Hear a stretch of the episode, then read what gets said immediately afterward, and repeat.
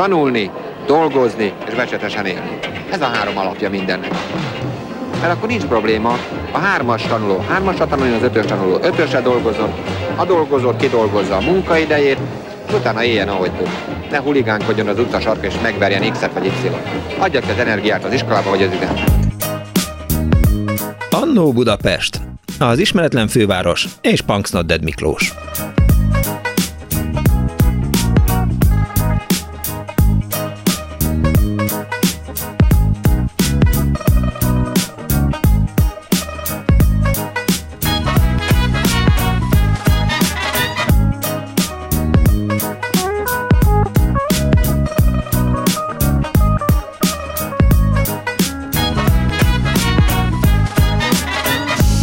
Kívánok kedves hallgatóknak, ez a Klub Rádió benne az Annó Budapest az önök alázatos narrátorával, Punksneded Miklósa. Csak egy kicsit elgondolkodtam rajta, hogy, hogy jellemzően az Annó Budapest az nem szokott aktuális műsor lenni. Időnként kapcsolódik ehhez, ahhoz, amahoz, de hogy, hogy általában egyszerűen csak egy elindulunk visszafelé a történelemben, csak most a történelem elindult egy kicsit visszafelé másik irányba, és egy kicsit aktuálissá tette azt a kérdést, vagy azt a témát, amit két héttel ezelőtt találtam ki, ugye két héttel ezelőtt az általános iskolákkal foglalkoztunk, és akkor már eszembe jutott, hogy egy kicsit foglalkozni kellene az orosz nyelv tanításával, meg azzal is, hogy, hogy mi lett az orosz tanárokkal 1989 után. És akkor még, hát jó, azért már lehetett tudni, hogy, hogy Oroszországot sürgölődik Ukrajna körül, de azt nem lehetett tudni, hogy néhány nappal később csütörtökön le is rohanják Ukrajnát. Szóval az orosz nyelvről szerettem volna, illetve szeretnék önökkel beszélni arról, ugye 1949-ben tették kötelezővé az orosz nyelv tanítását az általános és a középiskolákban,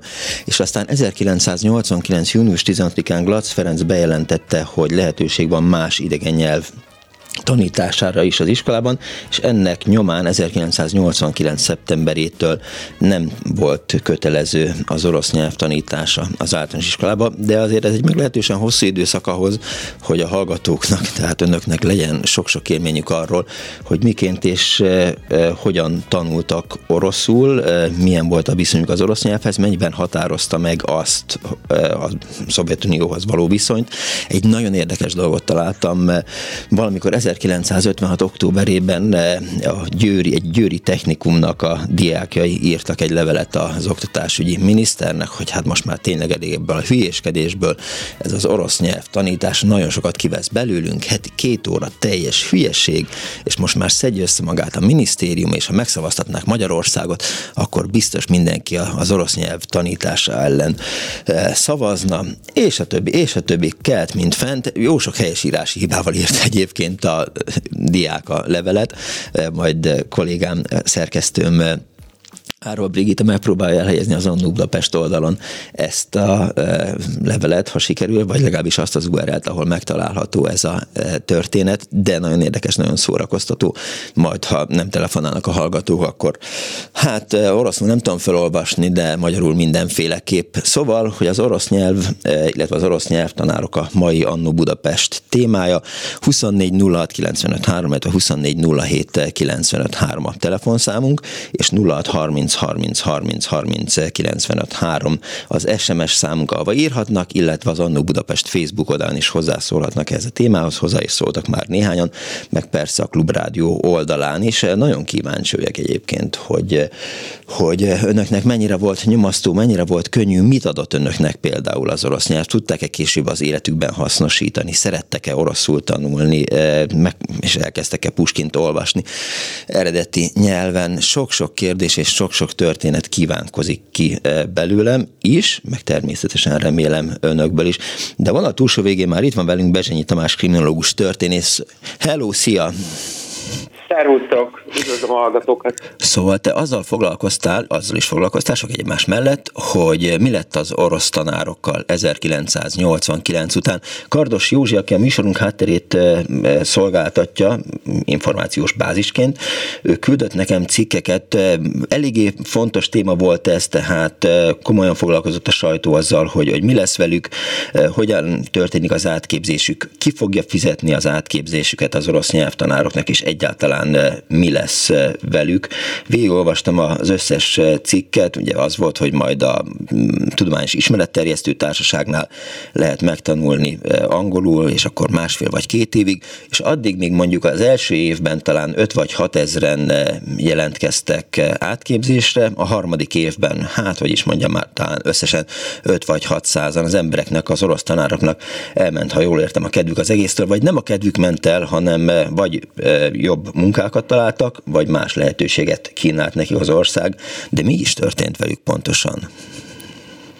Hát ugye az, hogy mi is történt velük, pontosan annak a, a megválaszolásához, vagy a, a, annak a, a, az élményéhez, amit ők valószínűleg átélhettek, ahhoz ezért idézném az egyik interjú alanyomat, aki azt szerette mondani, hogy itt Magyarországon szerinte a, a kötelező orosz nyelvoktatással körülbelül úgy jártunk, mint a Sostakovicsnak az értelmezésével, tehát hogy azzal, hogy ezt a, a szovjet a hatásfok miatt egyfajta, és a későbbiekben is megőrződött politikai okokból való ránk oktroyált tudásformának tekintettük, ezért soha nem történt egy olyan típusú kulturális beágyazódása ennek az orosz nyelvoktatásnak, ami egyébként lehetővé tette volna, hogy pont a rendszerváltás után ők maguk, ilyen orosz nyelvtanárok ne érezzék magukat stigmatizálva,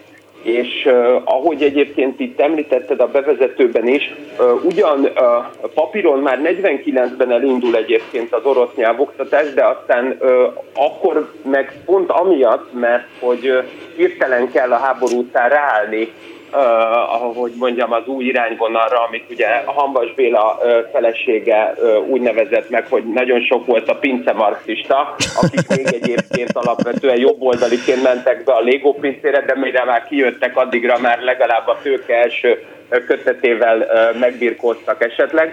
Na ugyanígy jártunk mi is, mert ugyan 49-ben indult ez, de valójában 1954 az az első év, amikor lehetővé vált az, hogy, hát, hogy ez, ez úgymond teljes körűen igaz, igaz legyen az egész ország területére a kötelező nyelvoktatás, és egyébként 1962-ben még ez úgy sikerült, hogy hogy akkorra indult meg az, hogy heti három órában de ahogy te is említetted, ugye későbbiekben ez aztán le tudott csökkenni egyébként helyenként heti kettőre. Az minden esetre igaz, hogy ugye volt egy, voltak például olyan szervezetek, mint a Magyar-Szovjet Baráti Társaság, és ugye ennek aztán volt ugye ilyen ezen belül olyan frakció, csak hogyha már használjuk itt ezeket a, a politikai allegóriákat, hogy ugye orosz nyelv és irodalomtanároknak ez a szekciója, Na most ez ö, ö, már a, a Nagy Mária időszakában, a 70-es évektől egyre inkább akarta elősegíteni azt, hogy olyan országokon átívelően nem csak a Szovjetunióban, hanem esetleg olyan országokban is, ahol jelentős orosz kisebbség él, uh-huh. oda eljussanak magyar ö, nyelvtanárok. És ez is például egy, egy, egy ok volt a, arra, hogy, hogy elmélyítsék. Mert egyébként ugyanúgy, ahogy itt um, említetted, hogy mennyire aktuálisá tud válni a, a helyzet, ugyanígy a, a, az orosz nyelvoktatásnak az eltörlése, illetve hát először fakultatívvá tétele a, a rendszerváltás elején, ugye először Szibere Tibor csak azt mondja a 89 legelején, hogy, hogy csak a, a németet is vegyük be az orosz mellé, mert ő még félt attól, hogy nem fogja tudni az ország ezt hirtelen olyan gyorsan átképzést megvalósítani, tehát nem bírja el sem a, a minisztériumi apparátus, és hirtelen nem is fogják tudni a nyelvtanárokat olyan ütembe kivenni a, az iskolából, úgyhogy csak az is fontos esetleg allegóriaként, vagy ilyen párhuzamként, hogy amúgy ugye 56-ban is egyszer eltöröltük, először még október végén a, a, még a Pónya Albert, de aztán november 3-án már maga a forradalmi vezetés, és a 89 is ugyanilyen volt, tehát hogy mondjam, röviden válaszolva teljes mértékben a kérdésedre, az, hogy mennyire lecsökkent aztán az átképzésre jelentkező orosz tanároknak a száma, az részben emiatt is volt, hogy ez a fajta beágyazódás sajnos a, a 70-es, 80-es években is hiába volt nagyon sok program, nem feltétlenül sikerült, és a, a rendszerváltáskor pedig mint egy olyan 56-os követelés is újra fölmerült, nem csak amiatt, hogy Krassó György élő bizonyítéka volt annak, mert ő 56-ban is mondta ezt, és utána a rendszerváltáskor is ugye fölmerült, hogy, hogy az én kutatásaim és interjú alanyaim nagyon sok esetben a 90-es évek legelére azzal szembesültek, hogy ők egy ilyen másodvonalbeli embereknek tűntek a saját közegükben is, vagy abban az esetben, hogyha valaki megkérdezte tőlük, hogy mivel foglalkoznak, és szemlesütve közölték, hogy hát ők orosz tanárok. Egy eszembe is jutott egyébként ugye 1949, hogy ahhoz, hogy el tudjon kezdődni mondjuk a kötelező nyelvoktatás, ahhoz az kellett, hogy legyenek orosz tanárok, de őket azért valahol ki kellett képezni. Mikor indult el a, az orosz nyelvtanárok képzése a felsőoktatásban? Ezt, ezt viszont már valóban ö, megpróbálta a, a, az akkori ö, úgymond kulturális kormányzatnak már, már az, a, az a szekciója, tehát itt ez a, a, a egyetlen a pártfúzió időszakában, tehát 48-tól már van erre uh-huh. ö, törekvés, de igazából először ö, ez ö, szisztematikusan, például a Juhász Gyula tanárképző főiskolán, mert ö, a Szeged az ö, gondolom többeknek is tud ilyen szempontból fontos lenni. Egyrészt nem csak a, a, a, a te vagy más emberek számára, a, akár a, a, a kulturális vetületben, hanem amiatt is, mert hogy a rendszerváltás után is több szegedi tanár volt az, aki később érdekes karrierutat futott be, ami miatt én találkoztam velük, mint a Stadler Józsefnek mint vállalkozónak tolmácsaiként, de ott például 49-ben már a Juhász Gyula tanárképző főiskolán az első évfolyamban 49-ben 12 fő végzett, és aztán a rendszerváltás után a, a többen is nehezményezték, hogy éppen akkorra lesz a legnagyobb évfolyam szám, 127 vagy 128 fő, amikor a rendszerváltás megtörtént, tehát pont a 90-91-es évre.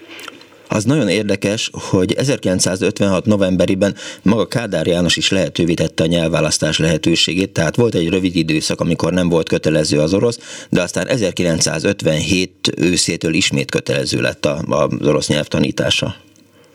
Igen, egyrészt ö, újra be, bevezették, mert hogy ö, az szembesült egyébként az ideiglenes politikai bizottság is ö, azzal, hogy, hogy erre, e, ez ellen egy, tényleg egy nagyon erős ellenállás van, és leginkább a, akkor még azért nem problematizálták ezt, vagy le, szerintem amennyire lehet tudni, azért nem um, próbálták ennek a struktúráját átszerkeszteni, mert hogy a, a hogy ugye azzal, hogy valójában csak 54-től vált ez a teljes országban lehetővé uh-huh. szervezetileg és indult el a működtetése, ezért azt gondolták, hogy igazából ha ezt visszavezetik ennek a, a, a Fogen szabályát, akkor az utána úgyis majd önsúlyából működni fog. Egyébként ez annyira fontossá vált az, hogy ugye 57-ben a visszavezetés, hogy, hogy a, a hidegháború elején, tehát itt a a, a nagy kubai rakétaválság és egyáltalán a, a szovjet ö, ö, űrversengés ö, kezdeti időszakában amúgy ö,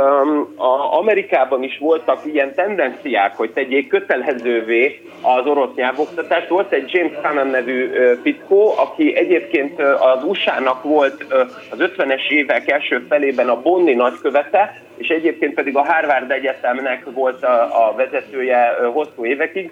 Ő kifejezetten az egyik olyan tagja volt az amerikai értelmiségnek, vagy még inkább a, a kormányzati ilyen think, tank, think tankeknek, bocsánat, tehát ilyen ilyen programadó vagy ilyen ideológiai háttérembereinek, aki azt propozálta, hogy az egész országban ne csak egy-két város, egy-két államban, hanem teljes mértékben az egész országban vezessék be a kötelező orosz nyelvoktatást, mert rendkívül veszélyesnek tartotta azt, hogy a saját külpolitikai nagyköveti tapasztalatai alapján, hogy az oroszok mennyit tudnak, és az orosz érdekszférához tartozó emberek mennyit tudnak Amerikáról, szemben az ő utána hazajött és egyetemi tapasztalatai alapján mennyire buták, vagy hát nagyon is, is ismeretek hiányában vannak az amerikai tanulók. Aztán természetesen ez a 60-as évekre azért elég jelentősen csökkent, de a a, a, a kötelező orosz nyelvoktatás ugye itt az egyetemre is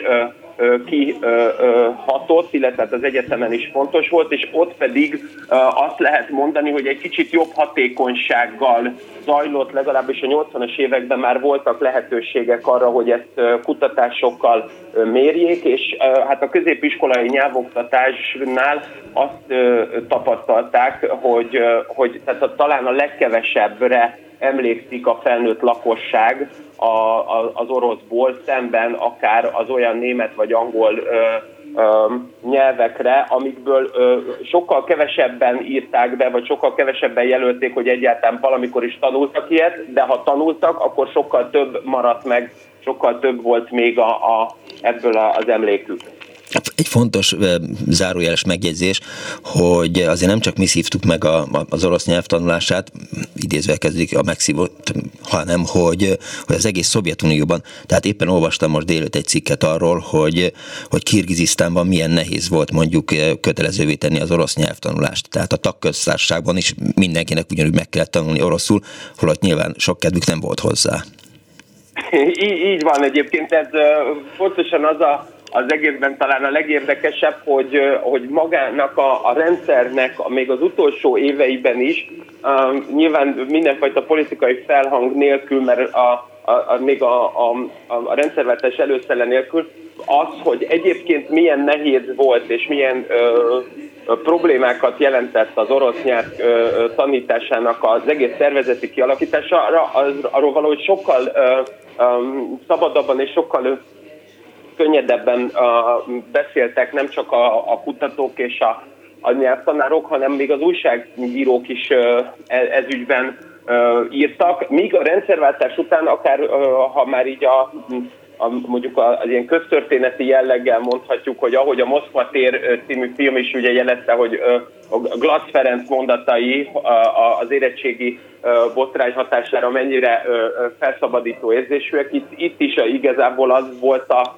a, talán az első olyan pont, amikor a Glatt azt mondja, hogy persze kell újra gondolni az egész rendszert, és akár újra gondolni ilyen értelemben, és újra gombolni a kabátot, de ő azt mondja, hogy ha már egyébként annak a kialakítására irgalmatlan energiákat fordítottunk, hogy az előző évtizedekben, hogy, hogy, hogy ez, a, ez a kötelező nyelvoktatás megvalósuljon, akkor szerinte úgy lehet csak Magyarországot visszavezetni Európába, és itt nem csak Nyugat-Európát akart említeni, hogyha az idegen nyelvoktatásba egy szükséges arányokat próbálunk belehelyezni, és erre egyébként külön ki is jelölte azt, hogy az orosz nyelvnek a, a fakultatív oktatása az nem jelentheti, illetve nem szabadna, hogy azt jelentse, hogy, hogy ezzel teljes mértékben ezt kizárjuk.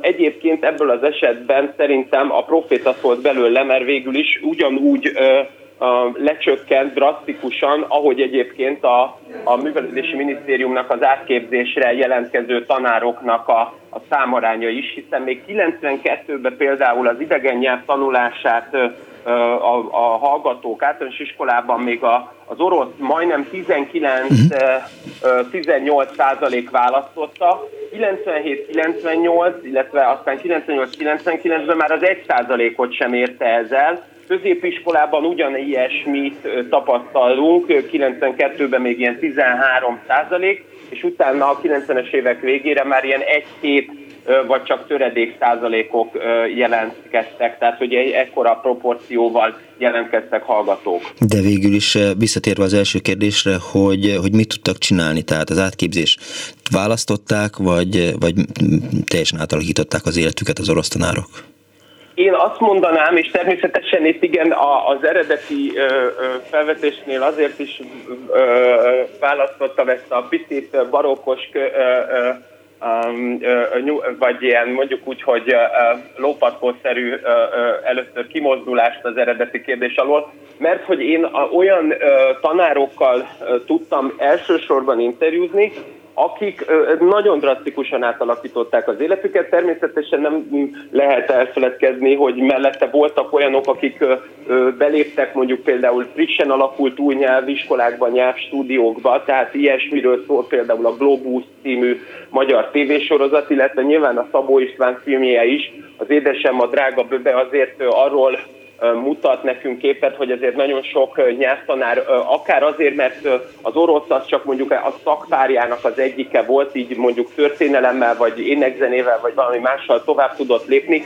Egyébként volt olyan is, aki például a rendőrséghez ment, mert, mert mint ilyen tanárdiplomával lehetett, az akkoriban úgy nevezték ezt a a, a, a hivatalos szervezeti kultúra nyelvén, hogy kékítőbe, vagy később már mágus képzőbe, ugye ez egy ilyen fél éves átképzés volt, ahol csak kriminalisztikát és lőfegyvertant kellett elsajátítaniuk még az anyagi jog mellett. Na most, ha voltak olyanok, akik a hatóság és ilyen értelemben a a, az államrend föntartása iránt érdeklődtek, akkor természetszerűleg kellenek legyenek olyanok is, akik a másik irányba érdeklődtek, de nem azért, mert hogy ők maguk fölismerték volna önmagukban a, a, a szovjet érdekszféra miatt valami fajta kriminális jegyeket, hanem nagyon sok olyan vállalkozó, és hát aztán később jogerős börtönbüntetés jelentő ítéletek folytán mondhatjuk, hogy bűnöző,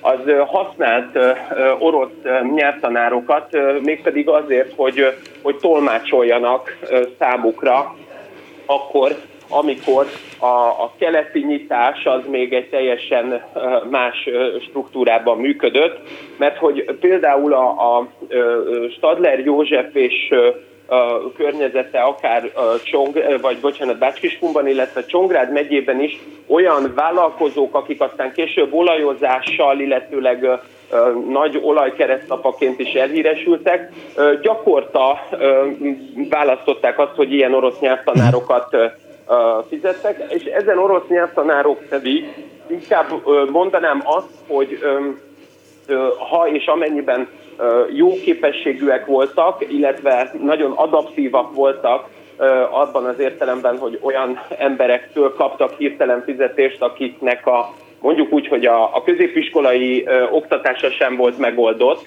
ö, tehát mondjuk, hogy olyan bűnözőkkel ö, kerültek, vagy hát olyan ö, félműveltnek tűnő vállalkozónak magukat beállító emberekkel kerültek közelebbi kapcsolatba, ahol azt érezték, hogy hát mégis nekik csak fordítaniuk kell a magyar kollégának a nem túl szép kidolgozottságú magyar szavait, amit ők nem éreztek túl problémásnak. Az orosz fél, az orosz bűnelkövető, vagy mondjuk úgy, hogy ilyen sajátos KGB-s háttérrel, és szinte már látta is egy-két orosz tanár egy idő után ezeknek az oroszoknak a szemében nem a dollár jelet, hanem az, hogy ha és amennyiben itt egy picit eldurvulna a beszélgetés, akkor nem jelentene problémát a fegyvert, vagy akár egy RPG-t elővenni.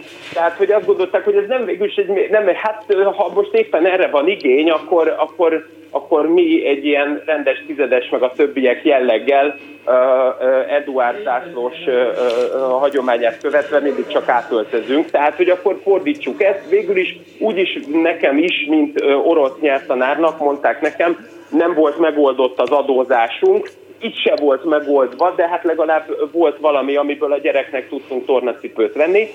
És igazából ami nagyon lényeges volt, hogy ezeknél az ilyen típusú fordítóknál, akik ilyen értelemben a, gazdasági kapcsolatokat javították az egykori orosz medve és köztünk, azok nagyon sokszor egyébként életmentő is volt a, azban az értelemben a működésük, hogy hogy talán egy-két bűnöző a mai napig nem tudja, hogy ilyen orosz tanároknak köszönheti a, az életét. Erre egy rövid példával tudnék élni, hogy volt egy olyan orosz egykori nyelvtanár interjú alanyom, aki elmesélte, hogy hát egy a, a szonszevói maffiához, tehát a Moszkva környéki öm, csoporthoz tartozó orosz emberrel kellett egy magyar bűnözőnek ö, tárgyalni. A, magyar fickó ahhoz a ö, ö, sportolói közeghez tartozott, hogy ilyen öm, nem volt valóban egyébként ökölvívó, de nagyon szerették ezt a magyar bűnelkövetők egy ideig, ugye azért nem susogósban, mert ez a valóságban egy nagyon szép gyöngy, gyöngy tehát egy ilyen nagyon szép és nagyon finom szövésű sportmelegítő volt, ami, amiben ezek voltak, uh-huh. ezek a fiúk, de legalább így boxolónak tűntek.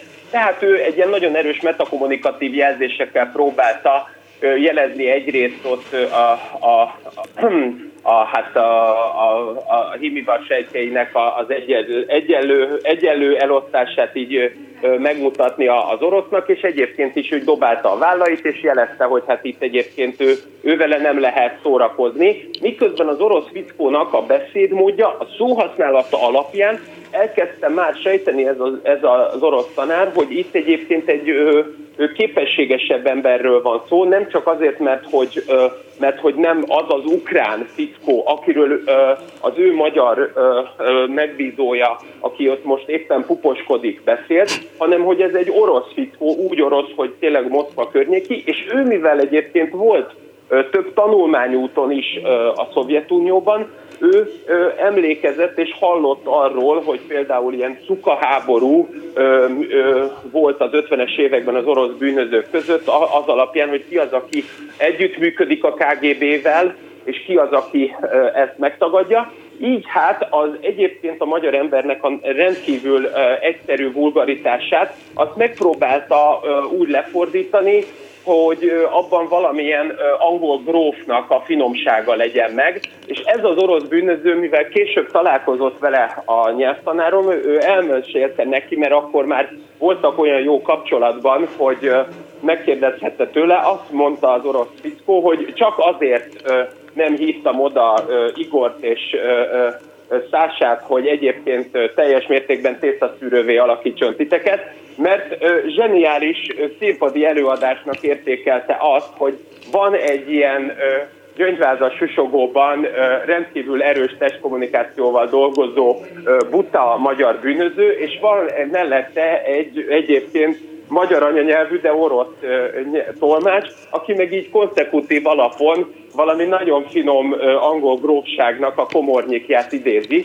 és ez, ahogy így nézte ő, mint orosz fiszkó, ezt a két embernek, ezt a Stan és Panyát, vagy ezt a két világnak ezt az egymás mellé helyezését, ez benne valami olyan nem, nem, nem, ö, nem hanyatló és nem múló örömet okozott, hogy annyira megnehettette őket, hogy így mind a ketten életben maradtak. Köszönöm szépen, hogy itt voltál, Tamás. Nagyon szépen köszönöm. Bezsenyi Tamás kriminológus történész volt az elmúlt fél órában a vendégünk. Viszont hallásra, szervusz! Szervusz, köszönöm. 24 06 most már tudjuk, hogy mi történt az orosz tanárok egy részével, de hogy mi történt az orosz urákon, az fog kiderülni most. Halló, jó napot kívánok! Katona Mátyás, szia. Hello, Matyi, szavasz! Hát jó régen sikerült beszélnünk, mert volt egy-két műsor, amit nem akartam hozzászólni, aztán nem tudom, valamilyen indokkal nem tudtam bejutni. Na, az átképzésről annyit, hogy olyan öreg vagyok, hogy nekem volt olyan orosz tanárom, akit latinból képeztek át, tehát eredetileg latin tanár volt, uh-huh. természetesen a 50-es években nem volt latinra igény, és ezért át kellett képződnie az orosz tanárnőmnek, a latin tanárnőmnek mhm. orosz tanárnővé. A családilag is két ilyen átképzésben volt részem az unokadnővérem, aki magyar-orosz tanár volt, a rendszerváltás környékén neki is át kellett képződnie ugyanúgy orosz tanárnőnek, mint a sógornőmnek. Sógornőm még panaszkodott is, hogy csak egy-két leckével tart előrébb, mint a tanítványai. Na, amiért eredetileg betelefonáltam, hogy hogy nem lettem orosz tagozatos. Én egy olyan 12 folyamos iskolába jártam, ahol szinte mindenki ment tovább általános iskolából gimnáziumba, általános felsőben ott még heti három óránk volt, aztán amikor gimnáziumba jutottunk, akkor az egyik osztály az orosz mellett tanult tanulhatott latint, illetve angol, uh-huh. és a mi osztályunk, aki 45 fővel indult a gimnázium, az meg lehetett orosz tagozatos, meg német tagozatos. Minő véletlen, az orosz tagozatra jelentkeztek talán nyolcan, a többiek meg német tagozatra. Erre az igazgatónk rettentően fel volt háborodva, berontott, és ki az, aki orosz tagozatra jelentkezett? Akkor jelentkeztek azok nyolcan, na akkor de figyeljetek, te, meg te, meg te, én, én meg hirtelen a szandálomnak a cipőfűzője kifűződött, és lehajoltam, és elkezdtem fűzni a cipőfűzőt minden, mind egy tíz percen keresztül, uh-huh. és amire felegyenesedtem, addigra már kiválasztották, akiknek a német tagozatról át kellett oroszra menniük. És így maradtál németes? Hát maradtam németes, hál' Istennek. De neked mi bajod volt az orosszal? Hát olyasmi például, hogy 56-ban, 56 miatt az apámat 57 februárban bevitték az Andrási út 60-ba, ahol kiverték a fogait. Hát igaz, hogy nem az oroszok csinálták, de ezért talán a család nem igazán szerette az oroszokat. Aha. Emlékszem még valamire az orosz nyelvből? Hát persze, Tavaris Ucsi, Kjenyica, nagyon sok helyen dekladáljú vám, nálunk rápártújú vám volt. Szosztásztav klásza, szórok pjáty, nikto nyelcúszúja, tehát ilyeneket. Egyébként most már lengyelül jobban tudok, mert a 70-es években amikor Lengyelországban jártam csajozgatni, akkor, akkor kvázi átálltam a lengyelre. Amit tudtam lengyelül, az természetesen az oroszból volt következtethető. Értem. Köszönöm szépen, hogy hívtál. Szia! Szia! 24 06 3, 24 07 3 a telefonszámunk, 06 30 30 30 az SMS számunk, és a Facebook is természetesen él. Azt írja Kis Ágnes, Istenem, hogy utáltuk nekünk, az osztályfőnökünk volt az orosz énektanár, minden áldott orosz órán dolgozatot írtunk. Osztályfőnöként tanultuk az új szavakat és a nyelvtant, énekórán énekeltünk oroszul. Némelyiket máig tudom, pedig elmúltam 50 éves. Egyre rossz, egyszer rosszak voltunk, és büntetésből másnapra adták fel a szovjet himnuszt orosz nyelven. Szajúz, Nyerusi, elgem talán el tudnám énekelni. Nem volt más jegy, csak egyes és ötös, és én nem vettem egyest haza. Mai napig ezzel zsarolom a férjem, ha nem akar kávét főzni, mert még egy kat- moszkvai katonai kórus előadásában egyébként szép dal, szólóban képtelenség úgy elénekelni, hogy ne álljon fel a szőr az ember hátán, és már is fő a kávém. Ugyanakkor legalábbis normálisan megtanultuk volna, de arról ma is tudok mesélni, hogy Szer Józsa mit csinált a gyárban, azt azonban nem tudom megkérdezni, hogy van-e rántott hús sült krumplival, írta Ágnes a Facebook Facebookon. Halló, jó napot kívánok! Halló! Jó napot! Szervusz, Utó, Samandzsán Robert vagyok. Szervusz, szia Robi! És szervusz, és a téma miatt jelentkeztem. E, igazából nagyon röviden az a történetem, hogy a édesapám az a Szovjetunióban tanult, és ott ismerkedtek meg édesanyámmal, aki pedig magyarországi születésű, uh-huh és itt Magyarországon telepettek le 1966-ban, és ennél fogva én, mivel hetembe születtem, minden évben mentem ki az akkori Szovjetunióba, és nagyon jól megtanultam oroszul, illetve örményül, és akkor még nem tudtam, hogy ennek milyen előnyei lesznek az általános iskolában, de gyakorlatilag az történt, hogy mivel mivel én nagyon jól tudtam, és orosz tagozatos iskolába jártam, és nagyon jól tudtam oroszul, ezért az osztálytársaimat rendszeresen én csináltam meg a, az orosz uh-huh. feladataikat. Úgyhogy úgy kooperáltunk, mint az akkori KGST. Én csináltam az orosz leckéket, és mivel én nem voltam annyira jó, jó matekból, meg fizikából, a többiek meg segítettek nekem megcsinálni a matek leszkét. Magyarul te azok közé tartozol, akiknek az orosz nyelv adott valamit. Igen, igen, nagyon sokat. Én, én nagyon szeretem a, a, az orosz kultúrát. A nyári szünetben általában egy ilyen másfél-két hónapot voltam kint Moszkvában, illetve Jerevánban, mert az édesapám az örmény származású, és két nyelvet elsajátítottam anyanyelvi szinten, tehát oroszul is, meg örvényül is nagyon jól beszéltem, uh-huh.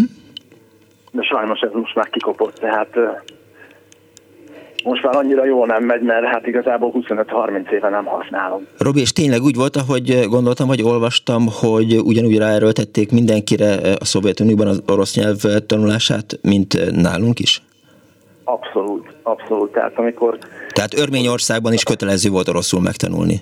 Igen, igen, igen, és hát mondjuk azt, hogy, hogy ott se, ott sem nagyon szerették, meg ott sem nagyon uh-huh. neki, hogy orosz katonák állomásoztak ugye Örményország, vagy hát az Örmény köztársaság, vagy tagköztársaság, SSSK.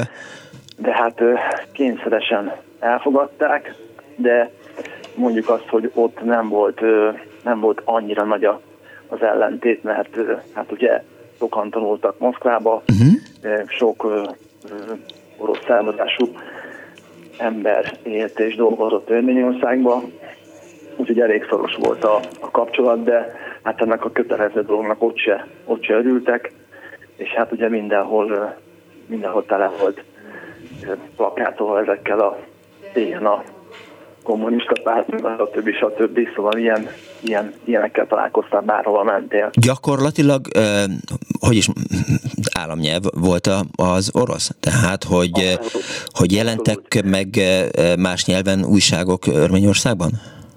Örmény hát, eszkában? Bárhova mentünk, bármilyen hivatalba, bármilyen uh-huh. ügyet intézni, mondjuk útlevél, stb. stb., akkor, akkor az volt a, a minimum, hogy oroszul is és örményül is ki volt írva. Aha.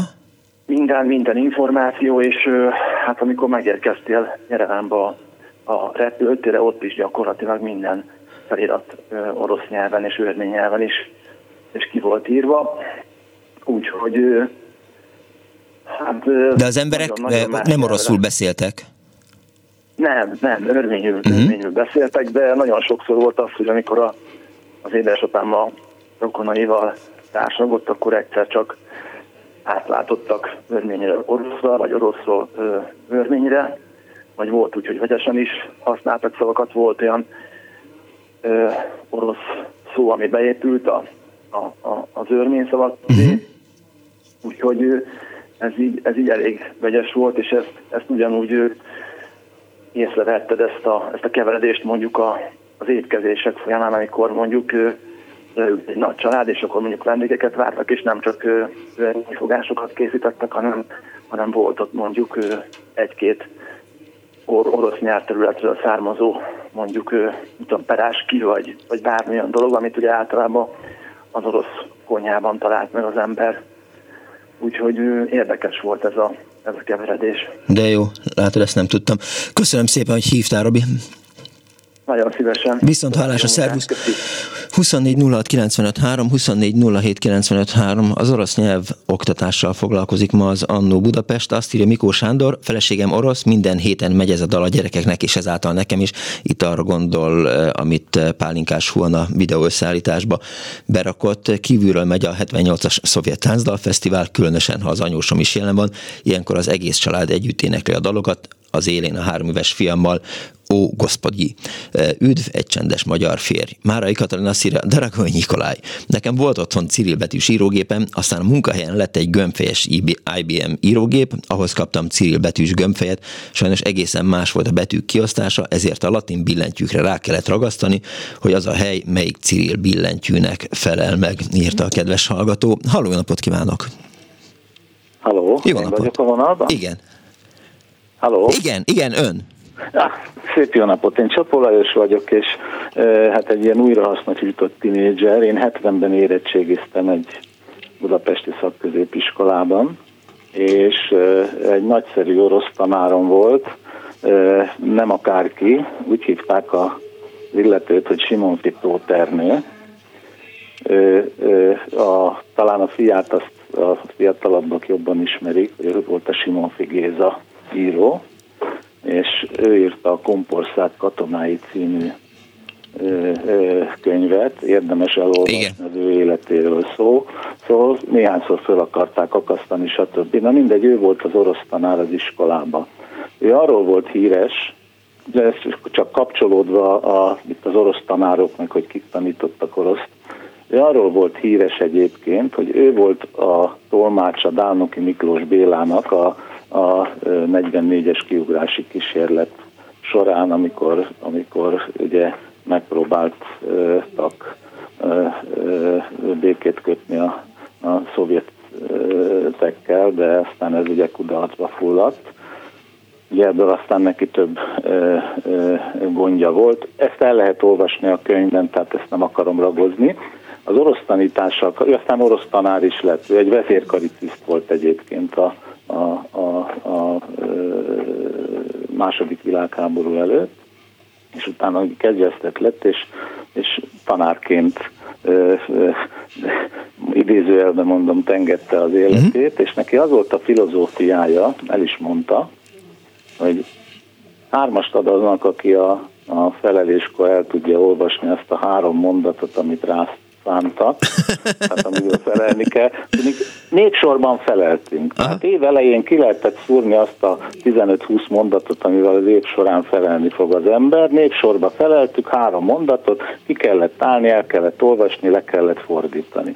És azt mondta, hogy hármast adok annak, aki ezt, ezt az akadályt tudja venni, ha csak a betűket ismeri, de nem tudja lefordítani, akkor egyes szeme kettes, egyest annak adok, aki szemenköp. Volt egy osztálytársam, akiből egyébként főtiszt lett, Szovjetunióba végzett utána katonai akadémiát, negyedikbe a, a, az érettségi előtt kiállt felelni, és azzal kezdte, hogy tanár úr, hát itt ezzel a címmel van egy kis problémám. Na most mondom, ehhez tudni lehetett azt, hogy beírhatta az ember a naptárába, hogy mikor, miből fog felelni, melyik három mondatból.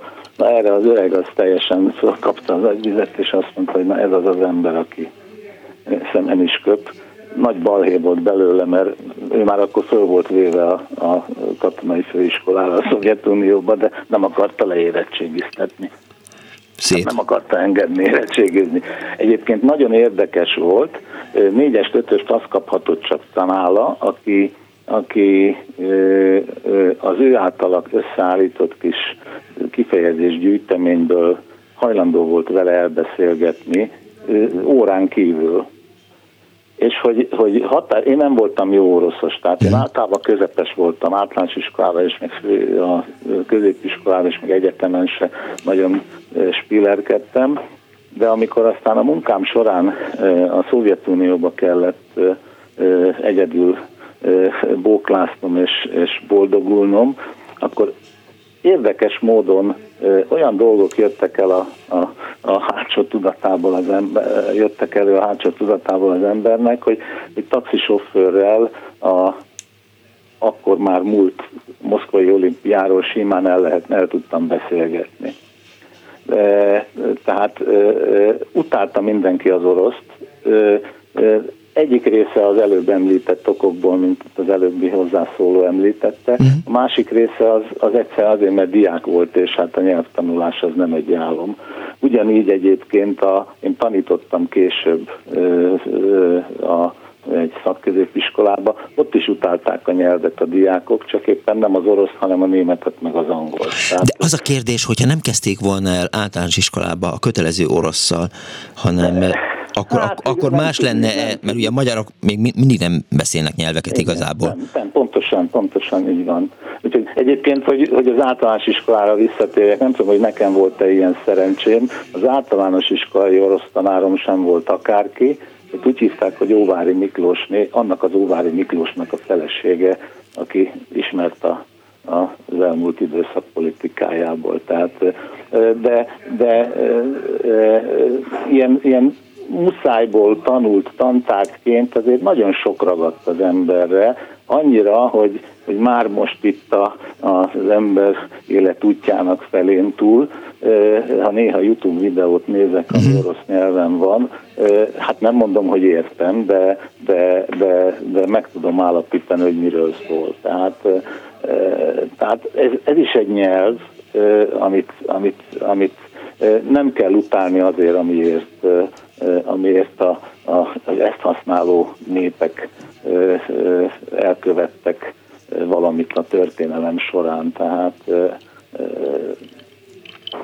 úgyhogy ennyit akartam csak elmondani. Hogyne, hiszen az orosz kultúra, meg az orosz irodalom, hiszen az orosz kultúra, az orosz irodalom az hát igen, rettentően igen, fontos, igen, tehát azt le kell választanunk attól, hogy, hogy a gyalázatos moszkvai birodalom mit művel. De, de ezt el kell azért ismerni, ez is egy ugyanolyan nyelv, mint a, mint a spanyol, vagy az angol, vagy az akármelyik másik. Értem. Köszönöm Én szépen, hogy hívtál. Én köszönöm, hogy meghallgattak. Viszont hallásra. Viszont. 24 06 95 3, 24 07 95 3. Halló, napot kívánok! Halló, szervusz Miklós, Vizi János Hello. vagyok. Üdvözlöm a hallgatókat is. Két kis epizódot eleven, elevenítenék föl a múltból. Uh, 56-ban én ötödikes általános iskolás diák voltam a Rottenbiller utcai iskolába, közel a Lövöldetérhez, ami akkor, tehát 23-a után arról volt nevezetes, hogy ott a tér két sarkán át egy-egy lánctalpas tank, és hát napközben a fedélzetén ott ücsörgöttek a kirgic mongol katonák, és hát mi a tíz órai nagyszünetben kimentünk hozzájuk, és hát próbáltunk szóba elegyedni azzal a szókincsel, ami hát nem volt valami magvas, uh-huh. amit elsajátítottunk ott az általános iskolába. Tehát azért odáig eljutott a diskurzus, hogy a tíz órainkból vittünk enni, nekik meg vittünk kis csokoládét, és hát ennek ellentételezéseképpen ilyen géppuska üres hüvelyeket kaptunk cserébe, ajándékba, és hát ebből van, amit még őrzök a mai napig is. Tehát ennyi haszna volt akkor általánosban az orosz ismeretekből, hogy egy ilyen kis csencselést már azért le tudtunk ott a lövöldetéren bonyolítani. Az orosz tanárunk egyébként, aki egy nagyon ö, lelkiismeretes, lelkes emberke volt, itt szervezett időnként szombatonként egy ilyen tematikus programot, és hát ezek közé tartozott, hogy elmentünk együtt a úttörőáruházba, és akkor ott az Univermág témakörhöz tartozó szókincsünkkel, ismereteinkkel kellett valamit ottan kupárkodni, és, és hát valamit ott megmutatni belőle. És hát ez izgalmas volt, ugyanígy a konditóra, hát az élelmiszerüzletekbe is valami módon kellett tudnunk élelmiszert kérni, a vásárlást imitálva, és hát ilyen kis tematikus gyakorlatokat szervezett, ami hát színesítette. De ezt te élvezted, János? Ezt, ezt élvezted, János? Én, ez, ez jó pofa volt. Mert én azt gondolom, hogy ezzel semmi baj nincsen, tehát, hogy ez, ez tök érdekes. Ez, ez nagyon jó volt. Ennek később, sok évtizeddel rá, sok hasznát is vettem, mert aztán fordultam megint sok helyen annak idején a hajdani Szovjetunióba, uh-huh. úgyhogy ott azért ebből az emlékezetemből megmaradt szókincsem, ami hát azért később tovább bővült a gimnáziumi tanulmányok során is. Visszakanyarodva az 56-hoz, itt valamikor október vége, november elején befejezték az orosz tanítást, és rá egy másfél hónap múlva önkéntes alapon lehetett németre jelentkezni, úgyhogy hát a szüleimmel akkor mi még gyerekén nem nagyon voltunk dönt képesek a németre irattak be, hát az ment gyakorlatilag nyárig, és akkor ott be is fejeződött a német, aztán 57 ősszel már megint az orosz jött vissza, de már nem ezzel az orosz tanárral, aki időközben disszidált. Frank, Frankfurtból küldte az üdvözlőlapokat, és, és hát ez egy érdekes kis poén volt, hogy az orosz tanárunk volt a két disszidens tanár közül az egyik matorna tanár volt a másik. Mit éreztél akkor, amikor oké, okay, jó, akkor most egy kicsit tanultam németet, aztán eh, megint fordul egyet eh, kedvenc meteorológusom szavával gyökeresen fordult a kocka, szóval, hogy, eh, hogy aztán oké, okay, megint itt van a Zdravstvuyte Ribiáta. Igen. És hát aztán ugyanez a téma ment tovább a gimnáziumi tanulmányok során is, és hát ott gyakorlatilag nagyon didaktikusan mindig úgy kezdődött az óra, hogy az első, előző óra utolsó percébe föladott 20-25 szónak a kikérdezése, meg aki azt mondatba elhelyezve tudta reprodukálni, az mindegy két számmal jobb jegyet is kapott. De furák ezek a dolgok, ezek az osztályozások, igen? Igen, úgyhogy így voltunk premizálva, hogyha valaki a ö, magyarul megkérdezett szó orosz változatát nem csak magába, hanem valamilyen mondatba elhelyezve tudta reprodukálni, akkor mindjárt kapott két jegyel jobb osztályzatot is. Úgyhogy ö, ott a gimnáziumi időszakban volt egy vidám sztori. Az orosz tanárnőnk tartotta az órát, az ablak mellett, ami az udvarra nézett, és egyszer csak valaki hátulról hangosan elordítja magát, hogy Atkrojtje oknye, tanárnő fiatal néz, és akkor veszi észre, hogy az ablak túloldalán, kint az udvari felüli oldalon, tudni kell, hogy hatarozás miatt fel volt állványozva az épület, uh-huh. és a szünetekben a dohányos srácok kimentek az ablakon az állványra cigizni.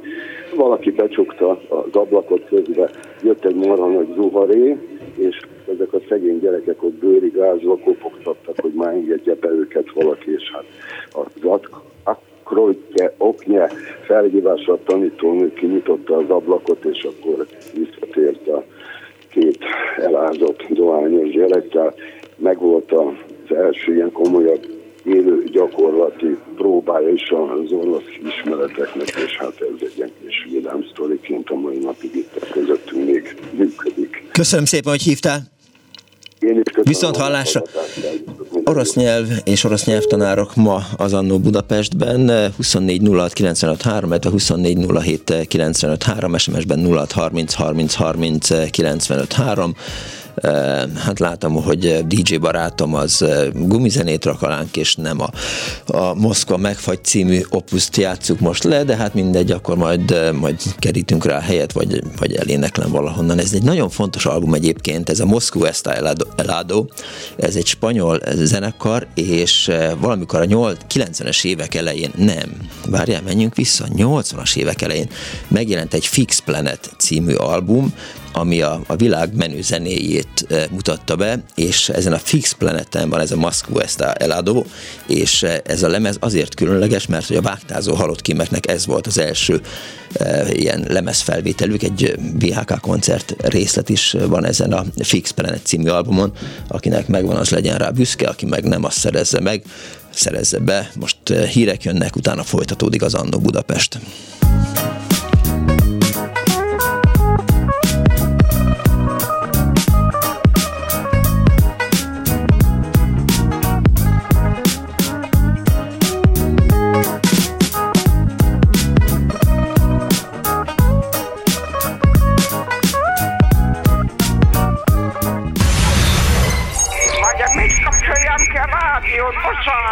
Igen, jaj. igen, igen. Elnézést! Jó napot kívánok!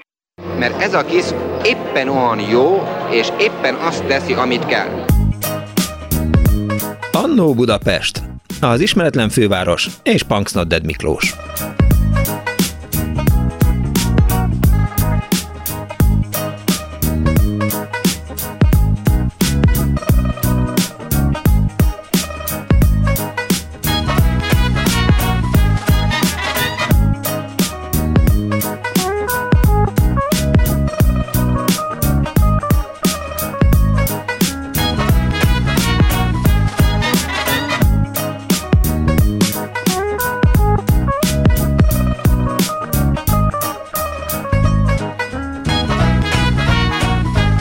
Napot kívánok a most ébredő kedves hallgatóknak! Ez a Klubrádió benne az Annó Budapest az önök alázatos narrátorával, Punksnoded Miklóssal. Valaki föltette a kérdést a Facebookon, a Nyik Tonyát Szuszfujet feliratú kép alá. Ugye mm, én szereplek rajta, hogy hol van Dániel. Dániel itt van a vonal túlsó végén, és hát miután ő kimaradt az orosz nyelv oktatásából, így még egyelőre nem szólt hozzá ehhez a műsorhoz.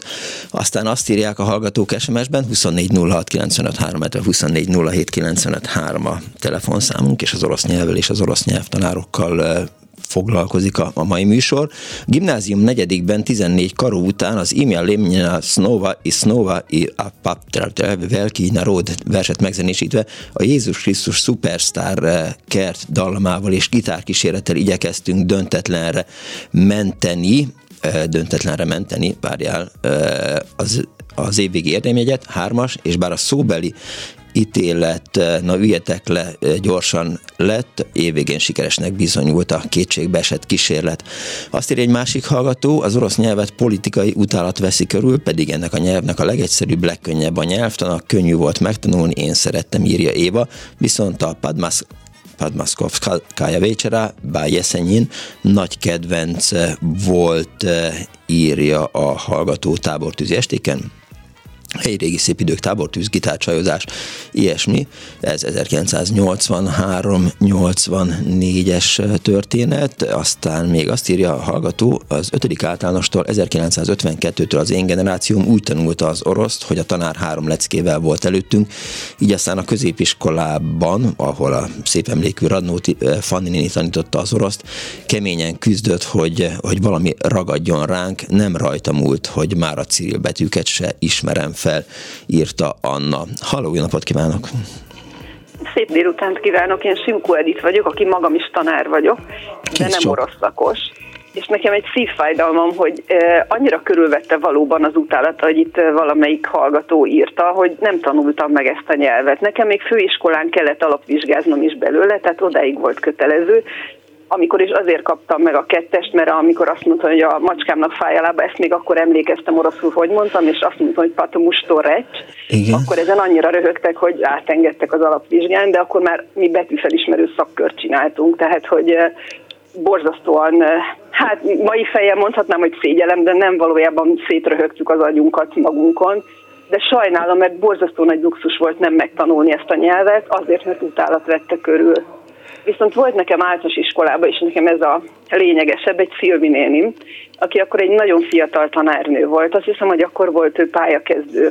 És hát tanította az orosz, de szívvel lélekre egy nagyon tüneményes nő volt, nagyon szerettem, de én enyhén diszes voltam, és ezt a hagyományos ö, oktatási rendben tanult nyelvet, ezt nem tudtam akkor tanulni jól és állandóan borzasztó szódolgozatokat írtam, tehát nekem nem ment ez a magolós is, nem tudom én micsoda, uh-huh és akkor volt az, hogy az egyik ilyen nagyon rosszul sikerült dolgozatnál Szilvi néni majdnem, hogy könnyes szemmel rám nézett, hogy de hát Edith nem megy. És akkor én annyira megsajnáltam, tehát emlékszem arra az érzésre, hogy én már a tanárt sajnálom, mert tényleg nem megy, de hát nem tudok mit csinálni. És volt egy fordító verseny, ráadásul ilyen egészen nagy, tehát nem csak iskolán belüli, hanem ilyen nagyobb terjedésre, nem tudom, hogy országosan, és oroszból kellett magyarra fordítani. És beneveztem rá, egy szótárazni tudok, magyarul tök jól tudok, és meg is nyertem ezt a versenyt, és akkor ezzel próbáltam Szilvinénit kárpótolni, mert imádtuk, tehát egy jó szándékú, végtelen kedves, egy tüneménynő volt. Úgyhogy ez nekem az egyik orosz élményem, és mondom, nekem ez már tanárként ez fáj, hogy egy nyelvet, az olasz nem utáljuk Mussolini miatt, az orosz nem kéne utálnunk Stalin és Putyin miatt. Okot adnának rá, de azért egész más egy nép és egy nemzet attól, hogy néha maguk fölé emelnek egy-két oda nem való ember. Hát akkor nagyon sok szóval... nyelvet nem kéne tanulnunk, tehát akkor németet sem kellene tanulnunk. Így van, pontosan. Tehát, hogy mindig találhatnánk rá okot, amúgy szép, és az orosz irodalomban pedig csodálatos alkotások vannak, ezt már megint magyar szakos merem mondani, hogy sok kedvenc alkotásom van onnan. Igen, most, amiket, hogy, amiket nagyon szeretek. Most, hogy mondja, már így péntek reggel valahogy szóba került itt a rádióban az, hogy, hogy, hogy milyen menekülő útvonalak voltak, mint az egyik hallgató mondta azt, hogy, hogy aki a kérdést el tudta olvasni oroszul, az már hármast kapott, hogyha mondjuk, ha valaki a képes nyelvmestert megrendelte az orosz tanártól, akkor az, az már egy kis ötösnek számított, és akkor már gyakorlatilag meg lehetett úszni a, a bukást, és, és hát aztán természetesen még az is szóba került, hogy, hogy az orosz tanár időnként kiosztott ilyen leveleket az osztályba, hogy akkor most akkor orosz pajtásoknak eh, lehet írni, meg, meg levelezzen az ember, és, és az is egy ilyen, hogy is mondjam, jó pontnak számított, hogy, hogy az ember ne bukjon meg. Mondom, én próbáltam egyébként, és kaptam egy ilyen levelet, és akkor próbáltam írni annak a kedves orosz pajtásnak arról, hogy, hogy hogyan zajlik itt az élet Magyarországon, és mi a helyzet az iskolában, én mit tanulok, és hogy nyilván ő majd elmeséli, hogy ő mit tanul, de hogy, hogy annyi hiba volt, megmutattam az orosz tanárnőmnek, mielőtt elküldtem volna, és pirossal össze-vissza firkálta, mert hogy, hogy, hogy nem jól írtam, és akkor egy kicsit elment a kedvem az egésztől, de maga az orosz nyelvvel való szemben állás, az igazából azt hiszem, hogy egyfajta ilyen, ilyen nagyon fura, vagy eltúlzott igazságérzetből fakadt, amikor megkérdeztem a, az orosz tanártól, hogy, hogy az orosz diákok is tanulnak-e magyarul, és amikor kiderült, hogy ők angolul tanulnak, akkor azt gondoltam, hogy, hogy, hogy nincs igazság a földön. Tehát, hogy oké, okay, én tanulok oroszul, de hát akkor az oroszok is legalább tanuljanak meg magyarul, mert akkor még nem jutott eszembe, hogy elég, ha a két fél közül mind a két fél beszél egy nyelvet, nem szükséges nekik, hogy, hogy ők magyarul beszélnek. Na mindegy, ez csak egy ilyen apró zárójeles megjegyzés volt. Igen, de voltak, mondom, olyan orosz tanárok, akik, ö, akik meg, tehát, hogy mint ember csodálatosak voltak, csak ezt az ellenállást, ez borzasztóan nehéz leküzdeni. Ugyanolyasmi probléma ez, mint a kötelező olvasmány. De kimerem mondani ezt a szót, akkor tudom, hogy a diákoknak a nagy része azonnal nem akarja elolvasni, ezért más módon kell őket beetetni az orosz nyelvvel szemben hatalmas volt az ellenállás. Valljuk be, hogy az a jogos volt, tehát hogy politikai értelemben jogos, csak kár volt egy kultúrát egy generációnak elveszteni, mert mondjuk veszünk egy tolsztolt, különleges katonai művelet és stratégiai nyugalom, ugyan hosszú-hosszú, de gyönyörű regény. És, és még sorolhatnám a, a csodálatos orosz műveket, vagy Gogolt, és ez, hogy gyönyörű az irodalmuk. És hogy Azt gondolom, és valahogy erre kéne koncentrálnunk. És hogy idegenekkel ne állj szóba. Köszönöm szépen, hogy hívott. Kérem, viszont Kész csak, viszont hallásra. 24 06 95 3, 24 07 95 3, 06 30 30 30 95 3, Sikító fűrésztalagos kérdése Danihoz. Kimondta, hogy minden nyelv fegyver az életért vívott küzdelemben. Ha nem tudja, Miklós, te biztos kisegíted. Halló, napot kívánok! Halló? Halló, tessék beszélni. Halló, jó napot kívánok! Kész csók! Szintén orosz tanárral kezdeném. Nekem olyan orosz tanárom volt, aki általános iskolában úgy megtanított oroszul, hogy annak ellenére egyébként, hogy szintén úgy tudom, hogy németről képezték őt át, az ország a fiát talán ismeri az én korosztályom, ő az iskola televízióban volt a Saselemér, úgy emlékszem, fizikát tanított. Azt mindenki de az ő édesanyja igen. volt Sas Mária néni. Most, ami jellemző, én ötödikig a Bakács téri általánosba jártam, ahol többnyire ilyen volt apácák tanítottak, és hát, hogy enyhén szóva nem helyeztek túl nagy hangsúlyt az orosz nyelv tanítására. Én úgy kaptam ötös oroszból, hogy a betűket nem ismertem föl biztonságosan. A hatodikba kerültem ehhez a Sasmária nénihez egy orosz tagozatos osztályba, ahol kinyílott a világ erre a nyelvre. Tehát a pedagógusoknak rendkívül nagy szerepük van ebben. Mhm. Nekem világéletemben ambícióm volt, hogy jól megtanuljam ezt a nyelvet, sajnos nem sikerült. Igazán talán azért, mert nem voltam rászorítva, hogy használjam. Eddig mindig tanultam meg. Halló? Itt vagyok, hallgatom, pedig tanultam. Igen, hallgatom. Halló? Halló, kedves hallgató! Halló? Halló, én hallgatom, egy történet közepében tetszett lenni, és...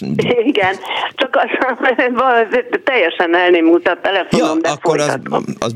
Tehát én nekem mindig ambícióm, volt ambícióm, hogy tisztességgel megtanuljam ezt a nyelvet, de tulajdonképpen egy ilyen konyha nyelv beszél talán még annyi hozzátartozik a dologról, az, hogy én egy ilyen veréptípusú értelmiségi vagyok, ami tudja, mit jelent, ugye a verép is madár, énekes madár, csak levelezőn tanul. Ja, igen, igen, ezt nem ismertem. Na most én a, a általános iskolán és az ipari tanuló iskolán kívül minden minden stúdiumot esti levelezőn végeztem, ahol viszont nem volt nyelv. Most ettől függetlenül nekem nagyon tetszett az orosz nyelv. Tehát főként ugye hát a Szovjetunióban több nemzetiség beszélte, az született orosz, az valami gyönyörűen beszélte. Mondjuk egy kirgiz kis, uh-huh. kis katona már nem. Úgyhogy nagyon sajnálom, hogy ennyire kikerült a fókuszból ennek a nyelvnek a ismereteit Magyarországon, mert azért néhány 10 millió, 100 millió ember beszéli ezt a nyelvet.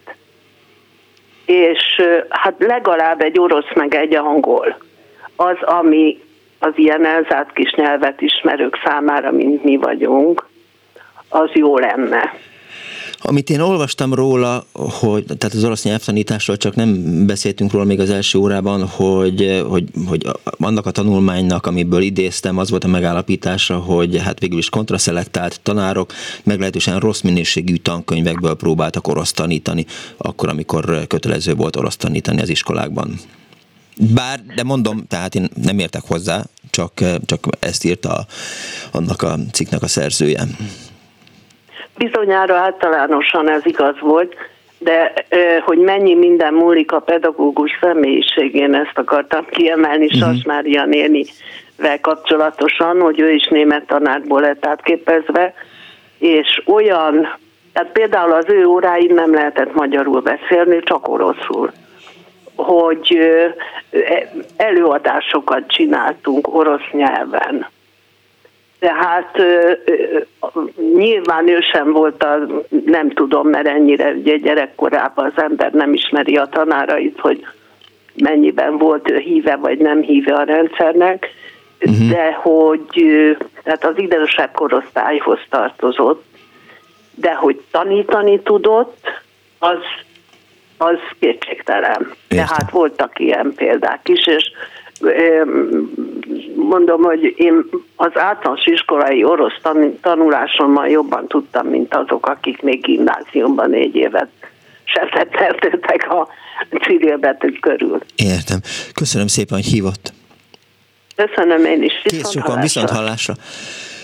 24 06 3, 24 azt írja a hallgató tisztelt műsorvezető, a mi orosz tanító tanárnőnk kényszerből eh, kényszerből, igen, majd mindjárt megtalálom, lett az általános iskolában. Kitűnően tanult, gyermekorvos akart lenni az 50-es években, helyette akkor Szovjetunióban lehetett kohómérnök középiskolával írta Erika. Halló, napot kívánok! Hello Miklós, Izlandról beszélek. Hello, szia! Már beszéltünk párszor. Hát én azt hittem, amikor elkezdtem hallgatni az adást, hogy itt röpködni fognak a sütkák, meg a, meg a vidámságbombák, meg minden a régi történetekről, meg minden pedig, hát szerintem azokon keresztül is jól le lehet mérni, amikor orosz oktatás volt, hogy az ember milyen dolgokba került bele, és gondolom emlékszel rá, mert valószínű hasonló, azaz ugyanabból a orosz könyvből tanultunk, hogy ebből van ez, hogy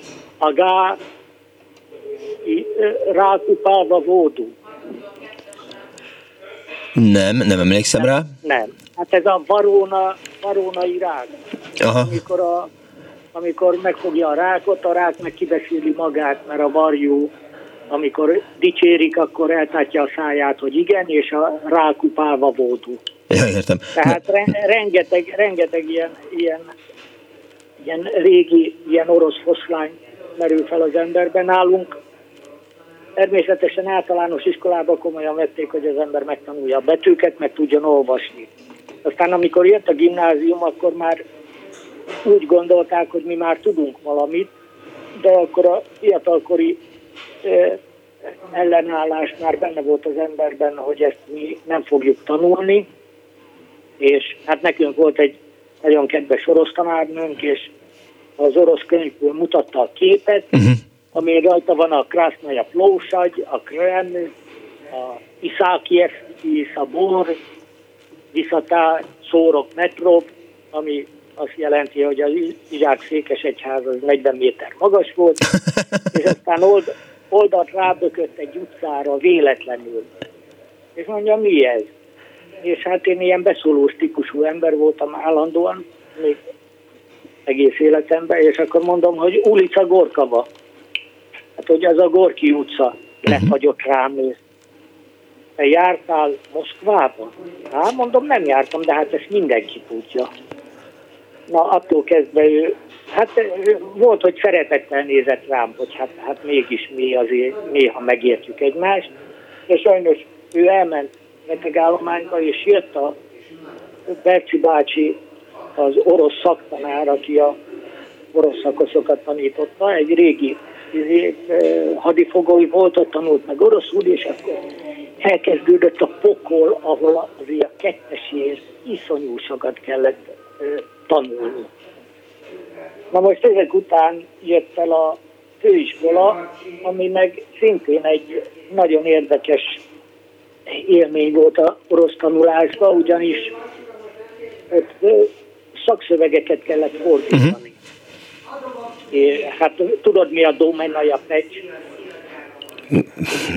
Nem. Ezt mindenki tudja. A Domenaja Pecs az a vaskóhú. Aha. Tehát én, Honnan? én kohászként végeztem Dunaújvárosban, és hát a Domenaja Pecsről kellett mindenfélét izélni. Ott, ahol én éltem, ott nem volt Domenaja Pecs. Jó, utána nézhetsz, vagy... Na. Ki, nem, nem, nem, nem, nem, nem, nem, csak hogy szentesen nem volt. Hát ott nem, Ózdon volt. Jó. Otthon is volt, Dunaújvárosban is volt. Én ezt a, a Piszkos 12-ből ezt a hármat, ezt eh, nagyon komolyan uh-huh. ismerem ezeket a helyeket. És akkor volt uh, barátom, aki, aki hát meg volt a záróvizsga tételsor, hogy mik lehetnek, ő szépen betárazta bevarrott zsebkendőbe a belső zsebét, az akkor belső részébe, ezek után kivette a megfelelő dolgot, leírta a magyar fordítását az orosz szakszövegnek, még hibákat is rejtett el benne, hogy hát ő, ő azért nem tökéletesen tud oroszul. Minden. Majd jött a vizsgázó rész, és akkor ő elkezdte mondani magyarul a szöveget. Mondja a tanárnő, hogy nem, csak lassan, lassan, nem, tudom én ezt, tudom én ezt. Nem, előbb olvasd el, és utána olvasd hozzá a megfelelő sor. Hmm. És akkor a fickó lefagyott, és akkor valami baj van, segítsek? Hát, e, e, nem, tudom én ezt. Mégis segítsek? Igen, ez az első betű, ezt hogy kell lejteni. Úgyhogy olyan szinten volt a dolog, hogy, hogy nagyon sokan a középiskolás szintől a főiskolai idő alatt csak felejtettek már amikor volt miből felejteni. Az utolsó pedig egy nagyon rövid, amikor a mentőkérdést felteszik a diáknak, hogy sto eta, és erre felcsillan a szeme, és mondja, da, eta sto. Ne, várja, ezt nem. Remélem mindenki értette. Nem, nem, én, én nem értettem, mert azt értettem, hogy mi ez, e, és hogy mire a válasz. Hát bűt, hát marhasság, da, eta sto tehát fogalma sem volt róla, hogy... Ja, értem, igen, ez mi. Jó van, akkor oké, rendben, sikerült. Viszont hallásra. Okay. Hello. Szia. Sikító fűrész kérdésére azt hitte, hogy én majd ki tudom segíteni Dániát azzal a válaszsal, hogy hogy, hogy minden nyelv fegyver az életért vívott küzdelemben, hogy ha Daniel nem, Daniel nem tudja, akkor majd én tudom. Hát természetesen én sem tudtam, de megnéztem, és ha jól látom, akkor Lenintől idézte ezt a sikító fűrész. Halló, napot kívánok! Jó napot kívánok, szervusztok, Gyurka vagyok. Szervusz, György! Na, hát néhány dolgot elmondanék én is az élményeinkből. Az első egy javítás lenne, hogy a hírek előtt egy hallgató mondta Simon Fitóternőt, és az ő fiát Simonfi Gézának mondta, hát Simonfi András volt az ő fia, aki az mhm. író, aki már elhunyt a 90-es évek közepén. Szóval nekem is Simon Fitót Ernő, az ő édesapja, az altávon nagy volt az orosz tanárom a Bójai nevű iskolában, és a, ahogyan a hallgató elmondta, én máshogy emlékszem, hogy legalábbis más évfolyamban járt ott. Ő azt mondta, hogy gyerekek, egy orosz anyanyelvű ember tudja az orosz ötösre. Ő csak tanulta, mert elég jól tudja, ő négyes. Volt egy stréber az osztályban, nem mondom a nevét, ő tudja hármasra talán. Úgyhogy mindegyik teszik, igyekezzetek. És ez nagyon, így indultunk neki az orosznak. Szóval ez a orosz tanár, amikor én már ugyanott tanítottam, ahol, csak tanítottam, igen, egy egyetem főiskolán, az ottani orosz tanár megkért engem, mert tudta valahonnan, hogy nekem van retusőri végzettségem, hogy igenis javítsam át németre az ő diplomáját, képzeljétek el, diplomáját oroszról németre. Na. Méghozzá a hamisítással, ez csúnya dolog. Hát nyilván. Méghozzá világító asztalon kellett csinálnom papírpéppel, stb. Na de, nőn állam, államvizsgáztam még ezelőtt, és emlékszem, hogy el kellett mesélni, hogy hogyan megyek be az iskolába, el kellett mondani, honnan megyek, hogyan, mivel megyek, milyen ez, milyen, milyen járművel, stb. És én elmondtam, mert hát, és akkor át, megállított az első mondat végén, állj, maguk ott pont hül, vagy hogy beszélnek? És akkor elmondtam, hogy bocsánat, én közben megtanultam szervül, meg horvátul, és nekem hát egy másik szláv nyelv alapján nem jön az orosz. Akármennyi is marad, uh-huh. nem jön a számra. És akkor elfogadta, hogy én egy másik nyelv, szláv nyelvet rendesen tudok beszélni, úgyhogy átmentem így az államvizsgál. Én egyébként arra emlékszem, hogy Zsilu Billy Déduskai Bábuska. Ez a, ez a répa kihúzó mese volt, az a címe. Talán emlékszik arra mindenki, az olyan standard mese volt. Itt vagy? Persze, persze, tehát amikor mindenki próbál, és aztán a végén jön a kisegér, és ő húzza ki. A kisebb állat is húzza már a végén. Igen, igen, igen, igen, igen. és akkor sikerül. Na.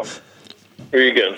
És a, a, a, az utcsó az lenne, hogy... A táncevállal répkász mákom argyiskász páhidorom. Jó, köszönöm. Az utolsó lenne, tehát hogy Simon András, még egyszer mondom, nem Géza, az utolsó lenne, hogy aki, és ja igen, középiskola után meghallgattunk egy Viszocki kazettát, hm. és aki a Viszocki hallja dalban oroszul énekelni, beszélni, Hát az, ami volt egy hallgató, aki mondta, hogy gyönyörű, az, az, az gyönyörűen, ha az ember kultúrából mondja, akkor az gyönyörűség, hogy hallgatja az ember. Meg hát az egész kultúra óriás. Én imádtam a Picasso galandjaiban is, amikor az Olga, a balettos, a Jagilev londoni fellépésen, stb. Aki ez érdekel, direkt nem mondom el, nézze meg ismét a svéd filmet, Picasso kalandjai. Oké. Okay. Ennyit szerettem Köszönöm szépen, viszontlátásra, szervusz! Szervusztok! 24 24 azt írja az egyik kedves hallgató. Hú, de hosszan írja a Facebookon. Árpádföldön nőttem fel, nekünk volt eh, csikós eh, sparhetünk. Az általános iskolában egy orosz tanárunk 1956 előtt egy orosz eh, anyanyelvű tanárnő volt, férje katonatiszt volt, s vele együtt jött Magyarországra. Eredeti foglalkozásot traktoros volt, beiratkozott az ELTE orosz szakára, hogy a nyelvtant igazán tudja tanítani. Szerettük, nagyon határozott volt, de igazságos, kiosztott néhány címet a jól tanuló gyerekeknek, hogy levelezzenek orosz gyerekekkel. Én is leveleztem egy orosz, egy Moszkva melletti kislányjal, mielőtt elküldtük, odaadtuk neki ellenőrzésre. 50 után haza kellett menniük, csere volt, megszűnt 56-ban az iskolában a képzés, németet tanultunk, ettől függetlenül írtam a kislánynak levelet, de nem volt kontroll. A telkünk mellett, mivel a családi házunk az utolsó volt az utcában, szemben a Szántóföldön orosz katonák voltak hónapokon keresztül, és hozzánk jártak ivóvízért. Volt köztük magyarul beszélő ukrán katona, és ha jöttek, segített a hibákat kijavítani. A levelezés megszűnt, mert írta a kislány, hogy elköltöztek 2000 kilométerre Moszkvától, és kb. fél év alatt eltelt, mire kaptam választ. A gimnáziumban már csak német, francia, angol volt a választás, németet tanultam, és érettségiztem is belőle. A fiam, aki a Miskolci Egyetemen végzett, angol és orosz tanult, utólag sajnálta, hogy nem diplomázott belőle, mert nagyon könnyű volt neki, munkahely révén találkozott orosz szakemberekkel, akkor nem kellett volna neki tolmács, írja az egyik kedves hallgató, tehát eh, Nagy Józsefné. Halló, jó napot kívánok! Halló! Halló. Jó napot kívánok! Én lennék a vonalban? Igen. Üdvözlök, Péter vagyok. Hello, Péter. Nem túl, biztos, hogy túl érdekes a dolog. 1984-től 2004-ig észak Németországban laktam. Tehát ez a Duisburg köréke, és amikor a, a fal leomlott, akkor hirtelen ott a, a, a, a, a, az intellektuális környezetemben mindenki orosz, orosz talált keresett. Tehát ott, ott, a, a, a, ott ha egy orosz találnő megjelent, az azonnal kapott állást. Tehát mindenki elkezdett oroszul tanulni. De fura. Ugye? Igen, ez, ez, ez, ez, ez volt, és gondoltam, hogy ennyit hozzá tudok tenni a témához. Tehát a, a, a, a 90, a, a fal omlása uh-huh. után hirtelen mindenki orosz találnőt keresett. Hát, hogy ez hogy ez miért volt, hogy mire, mire, mire gondoltak, hát valamit, valamit sejtettek, hogy, hogy ez, ez, ez érdemes lesz ezzel foglalkozni. Hát csak ennyit, hogy az, tehát aki, aki Magyarországról orosz tanelnő itt, itt nem kapott melót, az ott 5 perc alatt kapott. Ha tudott volna németül is? Azt, azt meg ő tanulta volna meg, tehát ez kölcsönösen, ez oda visszament. De ez, ez, ez nagyon fura volt tényleg, hogy, hogy, hogy mindenki elkezdett oroszul. De, de ez, ez mondom, ez, a, ez az észak-nyugati Németország, tehát a, ahol, ahol nem nagyon tudtak messzire látni. De valahogy megérezték, hogy, hogy, hogy oroszul kell valami. Jó. Oké. Okay. Mutatok még mást? Ha rövid. Ha rövid. Jó. Hát van, van, van két orosz barátom, és ez, ez, ez most más tészta.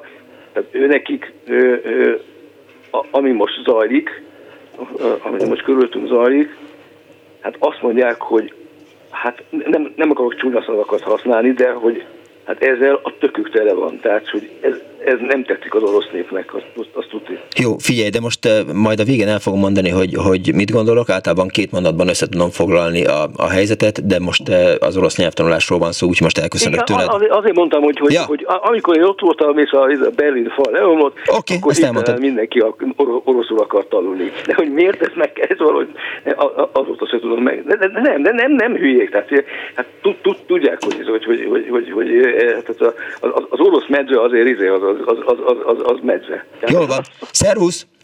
Szevasz! Az én férjem édesanyja, aki orosz volt, a nyelvtudásuknak köszönhetően nem csak a család, de egy egész ház lakóit mentették meg a második világháború ban, írta egy hallgató SMS-ben. Egy másik azt írja, hogy a 70-es évek elején néhai osztályfőnököm kihirdette, hogy érettségig négyest kap, aki helyezést ér el egy elvtársi szavaló versenyen, és bemásoltam a négyeros szekeret oroszul, második lettem és négyest kaptam, minden tudás nélkül, Billy Bá, ám de amikor az egyetemen felmérőként is elmondtam a verset, a tanár szeme kikerekedett, és becsületére legyen mondva, a sztorim nála is megért egy kettest, írta a hallgató 0 30 30 30 95 3-ra, nehezen jött össze. Haló! Jó napot Halló. kívánok! Igen. Jó napot kívánok, Koronyéva vagyok. Kész csó. A 60-es évek végén jártam a Rákóczi Ferenc gimnáziumba, a Kereti Károly utcába, és ott volt egy orosz tanárunk, akit úgy hívtak, hogy Cihika Mihály, és aki azért is érdekes lehet, mert a a rossz nyelvek szerint Rákosi tolmácsa volt. Ez nekem egy kicsit mindig furcsa volt ez a hír, mert... Miért kellett volna Rákos, Rákosinak tolmács? Hát egyrészt Igen. ugye Kirgiz felesége volt, ha jól emlékszem Rákosinak, másrészt meg meglehetősen sok időt eltett, eltöltött Igen, a Szovjetunióban. Ellenére ez volt a szóbeszéd, Aha. most mondom ezt feltételesen tudom én csak igazolni. Viszont egy nagyon érdekes alak volt, egy hatalmas, jól megtermelt, megtermelt szélesváró ember hatalmas bakancsba járkált, és mindig öltönybe, és már reggel nyolckor árad belőle a vodkaszag. Tanítani semmit nem tanított nekünk, járkált a padok között, és általában háborús emlékeit osztotta meg velünk. Néha, amikor valaki nem tetszett neki, akkor rászólt, hogy add ide az ellenőrződet, és rálépek a munkássör csizmámmal. Még ez se olyan érdekes, az, uh-huh. az igaz érdekes egyik sztori az az, hogy elkérte egyik órán az egyik gyerek ellenőrző könyvét, és mint mondom, őt úgy hívták, hogy Cíka Mihály. És a következő szöveget írta be, kedves szülők, fiúk önt ma engem Cíka Mihikának szólított, ezért megintem, aláírás Cíka Mihika. Tehát ez volt az egyik Uh-huh. Itt van? Itt vagyok, igen, igen, igen. Igen, hát ez szerintem egy elég jó pofa dolog, a másik pedig uh, talán nem is őt jellemzi, hanem a gyerekek jó pofosságát. Egyik órán arról tanultunk, hogy kentő hócses táty, vagy büty, tehát mi akarsz lenni a nagy leszel, és mindenki mondta a szokásos uh, standard szövegeket, hogy mérnök, orvos, stb de volt egy gyerek, aki felállt, és azt mondta, hogy ő burlakonna volge akar lenni, ami nem tudom mondjam, hogy mit jelent. Igen, legyen olyan kedves, mert én nem értem. Igen, ez azt jelenti, hogy hajóvontató a Dunán, és ez egy nagyon híres repin. Ja, a repin festmény alapján, aha. Igen. Igen. igen. Tehát ez, ez a két dolog, ami számomra elég érdekes volt, nem tudom, él áll valószínűleg már nincs az élők között, de van nyoma, ha jól emlékszem, a Antal József írta, aki a Toldi gimnáziumban volt talán az igazgatója, uh-huh. vagy történelem tanára, de ő is ír egy megemlékezést a Téka Mihályról. Köszönöm szépen, hogy elmesélte ezt. Én is. Kész csókom. Viszont hallásra. 24 06 3, 24 3, orosz nyelv és orosz nyelvoktatás az Annó Budapestben. Halló, jó napot kívánok! Halló, jó napot kívánok, Olájnő vagyok. Üdvözlöm! Én annak kapcsán szeretnék elsősorban hozzászólni, tömörítettem, mert tudom, hogy meg kevés nagyon az idő, ami hátra van a műsorból, hogy nagyon sokan kifejezték azt, hogy úgy, úgy sajnálják azt, hogy nem tanultak meg rendesen oroszul. Csak azért, hogy hitelesítsem, hogy működik majd, amit mondani fogok, ezt maguktól meg tudják tenni. Annyit előjárom, hogy én 84-ben kezdtem az oroszt, uh-huh. nekem nagyon jó általános iskolai tanáraim voltak, fel tudták kelteni az érdeklődést, és nem is volt bennünk az az ellenállás, amit elhangzott a műsorban. Középiskolában én 89-ben voltam elsős, de kevés volt az angol és német tanár, ez nekünk kötelező volt 93-ig az orosz tanulás. Ott már volt bennünk ellenállás, mert hogy minek tanulunk mi, hiszen már nem is kötelező más. Uh-huh. Az a lényeg, hogy megkérdezte az egyik évfolyam társam, hogy Jenő, te jó vagy oroszból, úgy gondolod? Nem, szerintem jó, hát mondom, négyes. Ugye vannak, szerintem az jó. Szóval kérjem már egy pohár vizet. Nekem oroszul. És akkor nem tudtam. Tudtam minden szót oroszul, de mondattál, összekovácsolni. Biztos, hogy vódú lehetett a vége, igen. És akkor igen, és a bátyám aluszt, azt a kamadó. És akkor az a lényeg, hogy hogy eltelt 20 év, hát nyilván is 93-ban érettségiztem, örültem, hogy na, soha többet oroszt a kezemben nem veszek. Még emlékszem, hogy az utolsó órán meg is tanultam, meg is fogadtam, na, most tanulok, megadom a tiszteletet a nyelvnek, és eltelt 20 vagy talán több év is, majd kiszámolom. Lényeg az, hogy már a cirilbetűket is elfelejtettem, és akkor utána egy olyan élethelyzetbe kerültem, hogy előbb angol, utána orosz ra volt szükségem, és megtanultam gyakorlatilag tanár nélkül, amit mindjárt pontosítok, hogy hogy, oroszul, előbb angolul, utána oroszul. Jó. Hogyha ingyenes, akkor lehet mondani, ez nem minősül reklámnak, két weboldal címet mondani. Mindenféleképp nyugodtan, persze. Ami arról szól, hogy, hogy aki mondjuk oroszul akar tanulni, és magyar nyelvet hajlandó ezért cserébe tanítani, az feljelentkezik, megírja, és akkor talál ilyen mindenféle nyelven ilyen, ilyen cserepartnereket. És akkor az első, ami a nagyobb, sok ez nemzetközi, ez a conversationexchange.com. Uh-huh. Conversationexchange.com. Ez rengeteg, uh, ez egy nemzetközi, meg van egy ma- magyar kísérlet is, nem tudom, hogy működik-e, nyelvcsere.hu. És akkor itt um, itt én találtam partnereket, inkább ukránokkal beszélek egyébként, uh, inkább ukránokkal sokkal nyitottabbak. Van néhány orosz barátom is, ilyen Whatsappon, meg Skype-on, uh-huh. De, de az ukránok talán a déli mentalitás miatt sokkal-sokkal nyitottabbak. Úgyhogy meg lehet tanulni. És lehet, hogy egy-két nyelvtani hibával, vagy nem, nem hogy mondjam, irodalmi tökéletességgel, de folyékonyan.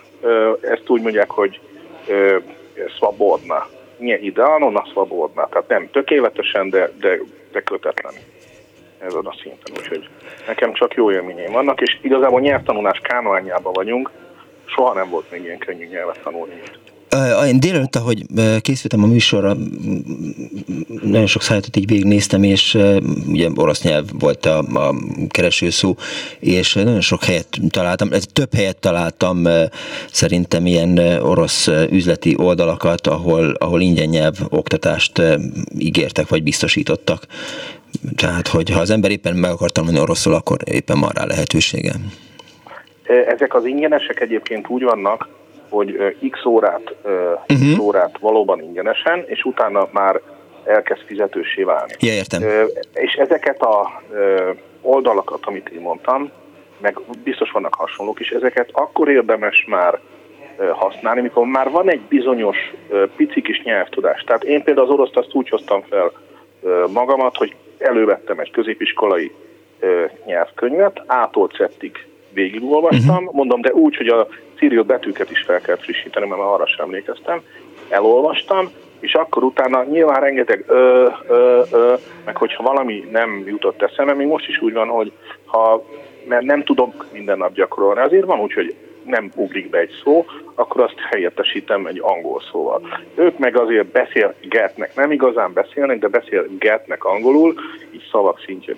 És még egy, hogy a legkönnyebb nyelv, ezt azért nem mondanám így, mert a mással hangzó torzulások miatt, a gyakori mással hangzó torzulások miatt nekünk a kiejtés nehéz lehet gyakran, több szóban most is, évek óta, hogy most már beszélünk, viszont logikailag a nyelv a nemeket leszámítva, hogy léteznek benne a nemek, ezen kell túllépni, de logikailag sokkal-sokkal közelebb áll például a magyarhoz, mint az angolhoz, tehát sokkal könnyebben uh-huh. tanulható szerintem az átlag magyar számára, mint az angol. Értem. Köszönöm szépen, hogy hívott. Köszönöm szépen, nagyon szépen köszönöm a lehetőséget. Viszont, hallásra, hallgatói SMS, Cihika Mihály, asok ide egy kologyecet, és beleugrom. Tudja, mi a kologyec? Írják fel, kologyec, kút. Cihikánál a Stréber kapott kettest, a többi egyest. Kiváló pedagógia, sokat tett az orosz nyelv megutáltatásáért, írja a hallgató. Egy másik művészeti főiskolára jártam, ahol a tanárok nem vették túl komolyan az oroszt, de persze államvizsgázni kellett belőle, 1970-ben vagyunk. Egy csoporttársam sírva mond mondta, már közben azért frissült az SMS fal. Szóval egy csoporttársam sírva mondta a bizottságnak, hogy én az Istennek nem tudom megtanulni a szovjet nyelvet, annyira idegen nekem, miután kirögték magukat, sutyorogtak egy kicsit, majd a bizottság elnöke a várakozókhoz fordult, hogy van még, aki azért nem tud vizsgázni, mert a szovjet idegen neki. Mindenki értette, hárman jelentkeztek, megelégszenek a kettessel, és ez volt a következő kérdés. Megelégettek, így mindenki megúszta, és a tanárok is írta a hallgató. Köszönöm szépen a 0 30 30 ra Péntek Józsefné Marika néni tanított a Zuglói Újvidék általános iskola, iskolában 5-től. Csodálatos odaadó tanárként, kísérletként a mi osztályunk karácsonyig csak beszélgetni tanított, betű felismerést, olvasást csak januártól. Ez utóbbi pillanatok alatt a mi osztály junkból, úgy tudom, 12-nek lett később felsőfokunk oroszból. Marika néni szeretete lelkesen odaadóan tanított, hála neki írta Gervai Miklós. Haló, jó napot kívánok! Haló, jó napot kívánok, én volnék? Igen, ön. Haló? Igen, ön. Alig-alig hallom, bocsánat, kedves Miklós, üdvözlöm, és köszönöm a nyáros hallgatókat, és Múlványi Tamás vagyok Óbudáról, Nos, én pontosan ugyanúgy tanultam meg oroszul az általános iskolában, ahogy általában többségünk. 63-tól 71-ig jártam általánosba, de aztán úgy jössz a sors, hogy középiskolába közgazdasági szakközépbe kerültem, méghozzá külkereskedelmi szakra, uh-huh. és a, a fő nyelvünk az orosz volt. Heti hét tanultuk, akkor még szombaton is jártunk, ugye minden nap volt, egy nap kettő is. És aztán az történt, hogy uh, tulajdonképpen fatális tévedésből, de rá négy éve 79-ben beírtak határőrséghez, és méghozzá Csornára küldtek kiképzésre útlevélkezelőnek, uh-huh. és hát ott használt vettem az orosznak, tudnék, beszállás voltak a laktanyába két orosz kiskatonát, két billenygzillel. Valahol a dicsőséges szovjet hadsereg a környéken építkezhetett, gondolom, nem tudom de hát ott kérdezik, hogy ki tud olaszul. Jelentkeztem, persze, én tudok. Onnan kezdve életem a zászlóaj tolmács uh-huh. Na most lövészete viszont messzebb jártunk Győrszent Ivánba, és, hát ugye géppisztoly bocsánat, gép kababé lövészetbe, meg géppisztolynak hívtuk, és egy évben mentünk éjszakai lövészetve, és a mi lőterünk mellett volt egy szovjet lőtér, ahol páncélosokkal lőttek, ezzel a toronygéppuskával. Lehet, hogy gépágyúval is nem tudom, de géppuska biztos. És volt egy ilyen hangosan beszélőjük, ilyen és abban kiabáltak, hogy a lövész gondolom azt hallotta, hogy hova meg mit csinálja. Uh-huh. És éjszakai lövészet meg úgy ment, hogy kint nekik, hát mi nekünk volt, ahogy volt, mindegy, nekik kint villottak ilyen fények, és akkor alva lőttek. És akkor egyszer csak ö, átjött, ö, látom, hogy, vagy látjuk, hogy jön két elvtárs a, a szovjet lőtéről, és a tízé ott valami dumálnak, mindjárt hívott engem, a századparancsnok volt a lövészetezető, mindjárt hívott engem, hogy tolmácsoljam, és akkor elmondták, hogy hát elromlott a készülékük kint, nem működnek a lámpák, kiküldenek egy teherautót, úgyhogy addig szüntessük be a lövészetet, hogy ne lőjünk agyon valakit. Jó, majd ők szólnak, mikor van még, rendben van. Csak szólok, hogy ezt a történetet elmesélted már egyszer ebben a rádióban. Tényleg? Aha. Ez egy... Atya, akkor befejeztem. Ez déjà vu volt. Tényleg Úgyhogy akik már hallották, azok eh, azt mondják, hogy na jó, nem hallgatják meg még egyszer, a többiek meg kimaradnak a végéből. Viszont hallásra. Szervusz, bocs. Szervusz, semmi baj. Halló, jó napot kívánok! Jó napot kívánok! Üdvözlöm Miklós! Erzsébet Kész vagyok. Erzsébet. Csak annyit szeretnék elmondani, hogy 1952-ben érettségiztem, tehát a 49-es a kötelező orosz bevez, bevezetése uh-huh. az a második gimnáziumba ért bennünket.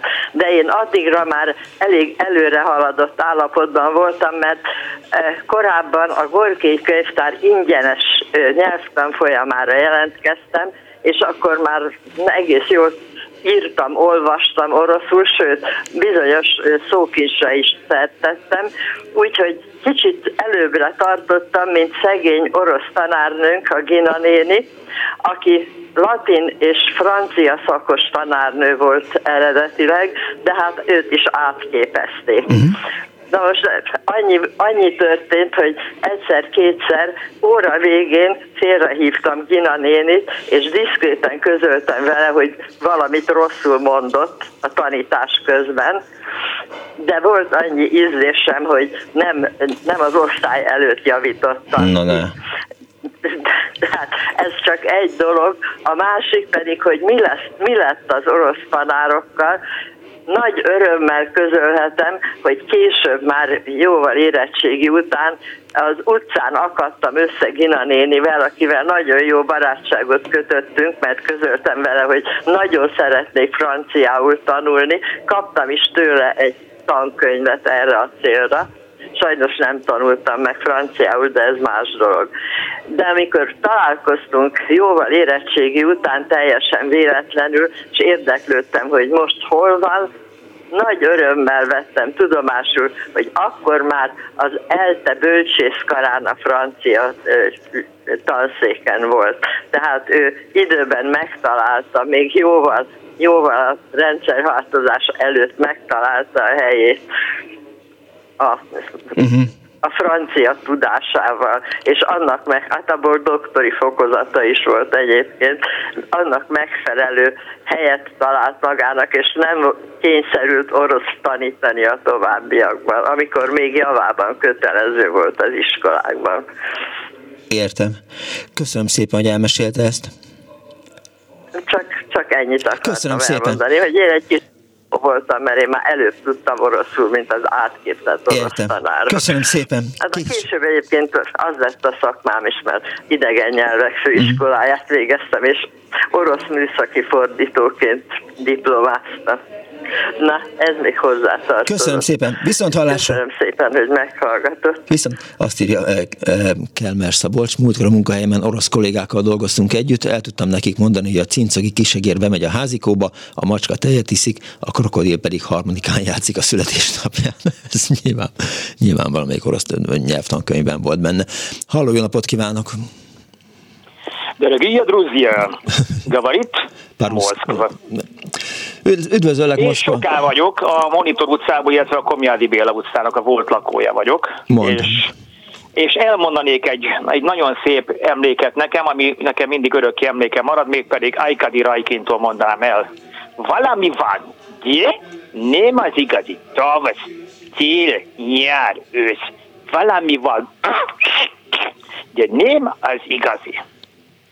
Na most, hát ezek után hozzáfűzném azt, hogy nekem a szovjet nyelvvel, illetve orosz nyelvvel mindig szovjet nyelvnek hívtuk annak idején már merőkbunyból az osztálytársaim és is, hát a kortársaim annak idején és nem orosz nyelvnek.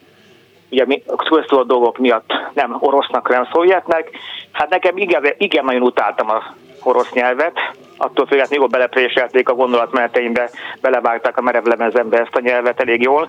Szerintem ahhoz képest, hogy mindig egy-ketted voltam, és egyszer fogadásban még az első-elsőbe annak idején a középiskában Mem Józsefben jártam, ott most a Nemzetvédelmi Egyetemnek vannak a, a fakultációi, mm. és ott volt egy Margit Szaki nevű szovjet tanárnőnk a, az edzőnk, ugye a szovjet nyelvből. Na most ő egy igen-igen szovjet származású hölgy volt, aki viszont rettentően utálta a férfiakat és a fiúkat. Na most mi egy teljesen fiúosztály voltunk köztudottan, és tapasztalta is ő ezt, és nagyon-nagyon nem szeretett minket. Most Margit Szakira az volt jellemző, hogy szintén, amit egy úr itt előbb elmesélt, hogy a, ugye ő is elmesélte ezt a sokásos szöveget, hogy a Puskin beszélt ötösre, négyesre, talán adok, akik egyetemet végzettek, és ezt leteszik, és akkor hármas, mint a mozdulunk kettesek lettünk. Ezért lettem mindig egy ketted, és nagyjából át is mentem igazából ebből a szovjet nyelvből, sőt, első, első, első fél évben fogadtam egy osztálytársammal, meg a többiek is később uh-huh. csatlakoztak, annak én még 100 forintba, hogy hát tulajdonképpen én kerek kettő egész leszek a első fél évben. Hát pekjen volt, mert a Margit Szaki megadta nekem a hármast. És így 2,1 lettem, és buktam 100 forintot akkor, 1968-ban. Hát az, az, az egy elég jelentős összeg volt, igen. Igen, na most még hozzátenném azt is, hogy amit itt most sokan mondogatnak, hogy hát gyakorlatilag ilyen szép, meg olyan szép a, a orosz nyelv, igen, de annak is csak az a része, és illetve azok a, a művelői szépek, akik Európa, tehát Uraltól errefele esnek. Hát igazából az a orosz nyelv, illetve az orosz irodalom, illetve orosz kultúra, ami a uralon túl van, hát arról igazán nagyon keveset tudunk, ez az egyik dolog. Másik, ők is tettek arról, hogy igazából ott a kultúra az a mélyponton legyen. Tehát uralon túl akár délre lefele, tehát a csecsen, kirgiz, türgiz, akár mert ez, ilyen aztán, olyan aztán országokban igen mély ponton volt a kultúra. Ezt igazából Stalin tudta leginkább megvalósítani, nem beszélve arról, hogy az a szovjet nyelv ugye a Stalin időszak alatt lett bevezetve Magyarországon, és igazából szerintem az emberek ezért is nagyon nem szerették ezt a nyelvet, ahogy mi is annak idején. Ráadásul ugye, mint múltkor mondottam, volt, hogy egy diszidens gyerek voltam, és egész, ezért is nagyon utált engem ez a Margit Szaki nevű ja. tanárnő, és, ez, és még annyit az egész dologhoz hozzá szeretnék fűzni, hogy én nagyon-nagyon sajnálom azt egyébként, amit ugye sokan szintén sopánkodtak, és átmentek sopánkába, hogy a orosz nyelvet, főleg most ezekben politikai időszakokban, illetve ebben a háború folytán, az emberek még jobban meg fogják utálni. És még jobban meg fogják utálni úgy, hogy igazából azok, akik igazából ezt leginkább legtöbben művelik, nem is tehetnek róla. Ezt én nagyon sajnálom. És hát végezetőképpen azért elmondanék egy, még egy nagy titkot a szovjet nyelvnek a műveléről, amikor egyszer négyes kaptam annak idején, ugye szovjetból, az meg azért volt, mert a, a volt egy szovjet együttes, úgy hívták, hogy Lucsinyucska együttes. Most ennek volt egy következő sláger, amit idéznék most a rádió hallgatóknak, és hát próbálják fülig bevésni. Сахарова машинова твисточку, твисточку, твисточку, Сахарова на того твисточку, твисточку, je, je, je. ez 1967 és 70 között ez első számú sláger volt annak innen a nagy szovjet sztyeppén. Jól van, akkor köszönöm szépen. Hello legjobb oldal mindenki vigyáz egészségére. Köszönöm. Üdvözlöm, a 70-es évek végén a Budai Elit Gimnáziumban Lázár János, nem a Fideszes felesége, Andi néni, echte orosz, valóban megtanította az oroszt két tanév alatt, minden az első fél évben az osztály fele meg, meg várjál, meg, meg megbukott. Tanáromat, aki mindig elegáns volt, klasszikus orosz kontjal, és Krasznai Moszkvával az órára hozták, vitték Fekete Volgával, az egyetemen ebből az orosz tudásból éltem, írta a hallgató. Haló! Haló! Jó napot kívánok! Szervusz, én vagyok? Igen, igen, igen, igen. Akkor jó. Na, rövid leszek. Annyi a történet, hogy az Antal Imrének volt a Szeszélyes Évszakok című műsora, amiben ő ilyen szőszeneteket írt egy Glázser Bozsó néven, Igen. és aztán ez valami személyes pro-kontra levélváltás után megváltoztatta a nyomaság Bobóra. Na most azért mondtam ezt el, mert a Glázser Bozsó egy valós személy volt, méghozzá egy szerb származású ember, aki orosz tanított nekünk, nekem is, uh-huh. a 18. kerületben, és az eredeti neve az Glazsár Bozsedár volt. Na, úgyhogy ennyi volt az érdekessége, hát aztán külön története az, ami hát mi szórakoztunk rendkívüli módon, ugye a kisgyerekek lévén, nem tudott rendesen magyarul, és borzasztó akcentussal mondta a magyar szavakat, és ezek mindig élék derültséget váltottak ki a tanulóifjúságban, úgyhogy aztán ő el is került az iskolába. Na, ennyi volt az egész. Köszönöm szépen, viszont hallásra! Szervusz. Ez volt ma az Annó Budapest hamarosan hírek jönnek itt a Klubrádióban. A szerkesztő szokás szerint Árva Brigitta volt. A műsor létrehozásában segítségemre volt Balok Kármen és Lehocki Miriam. A technikus Kemény Dani volt. Köszönöm szépen Pálinkás Huannak a videót, illetve a háttéranyagot Kardos Józsefnek. Jövő héten is lesz Annó Budapest, ha nem vigyázunk. Önök meg véssék jól az eszükbe, hogy give peace a chance, rohadjál meg Putyin. Véhallás.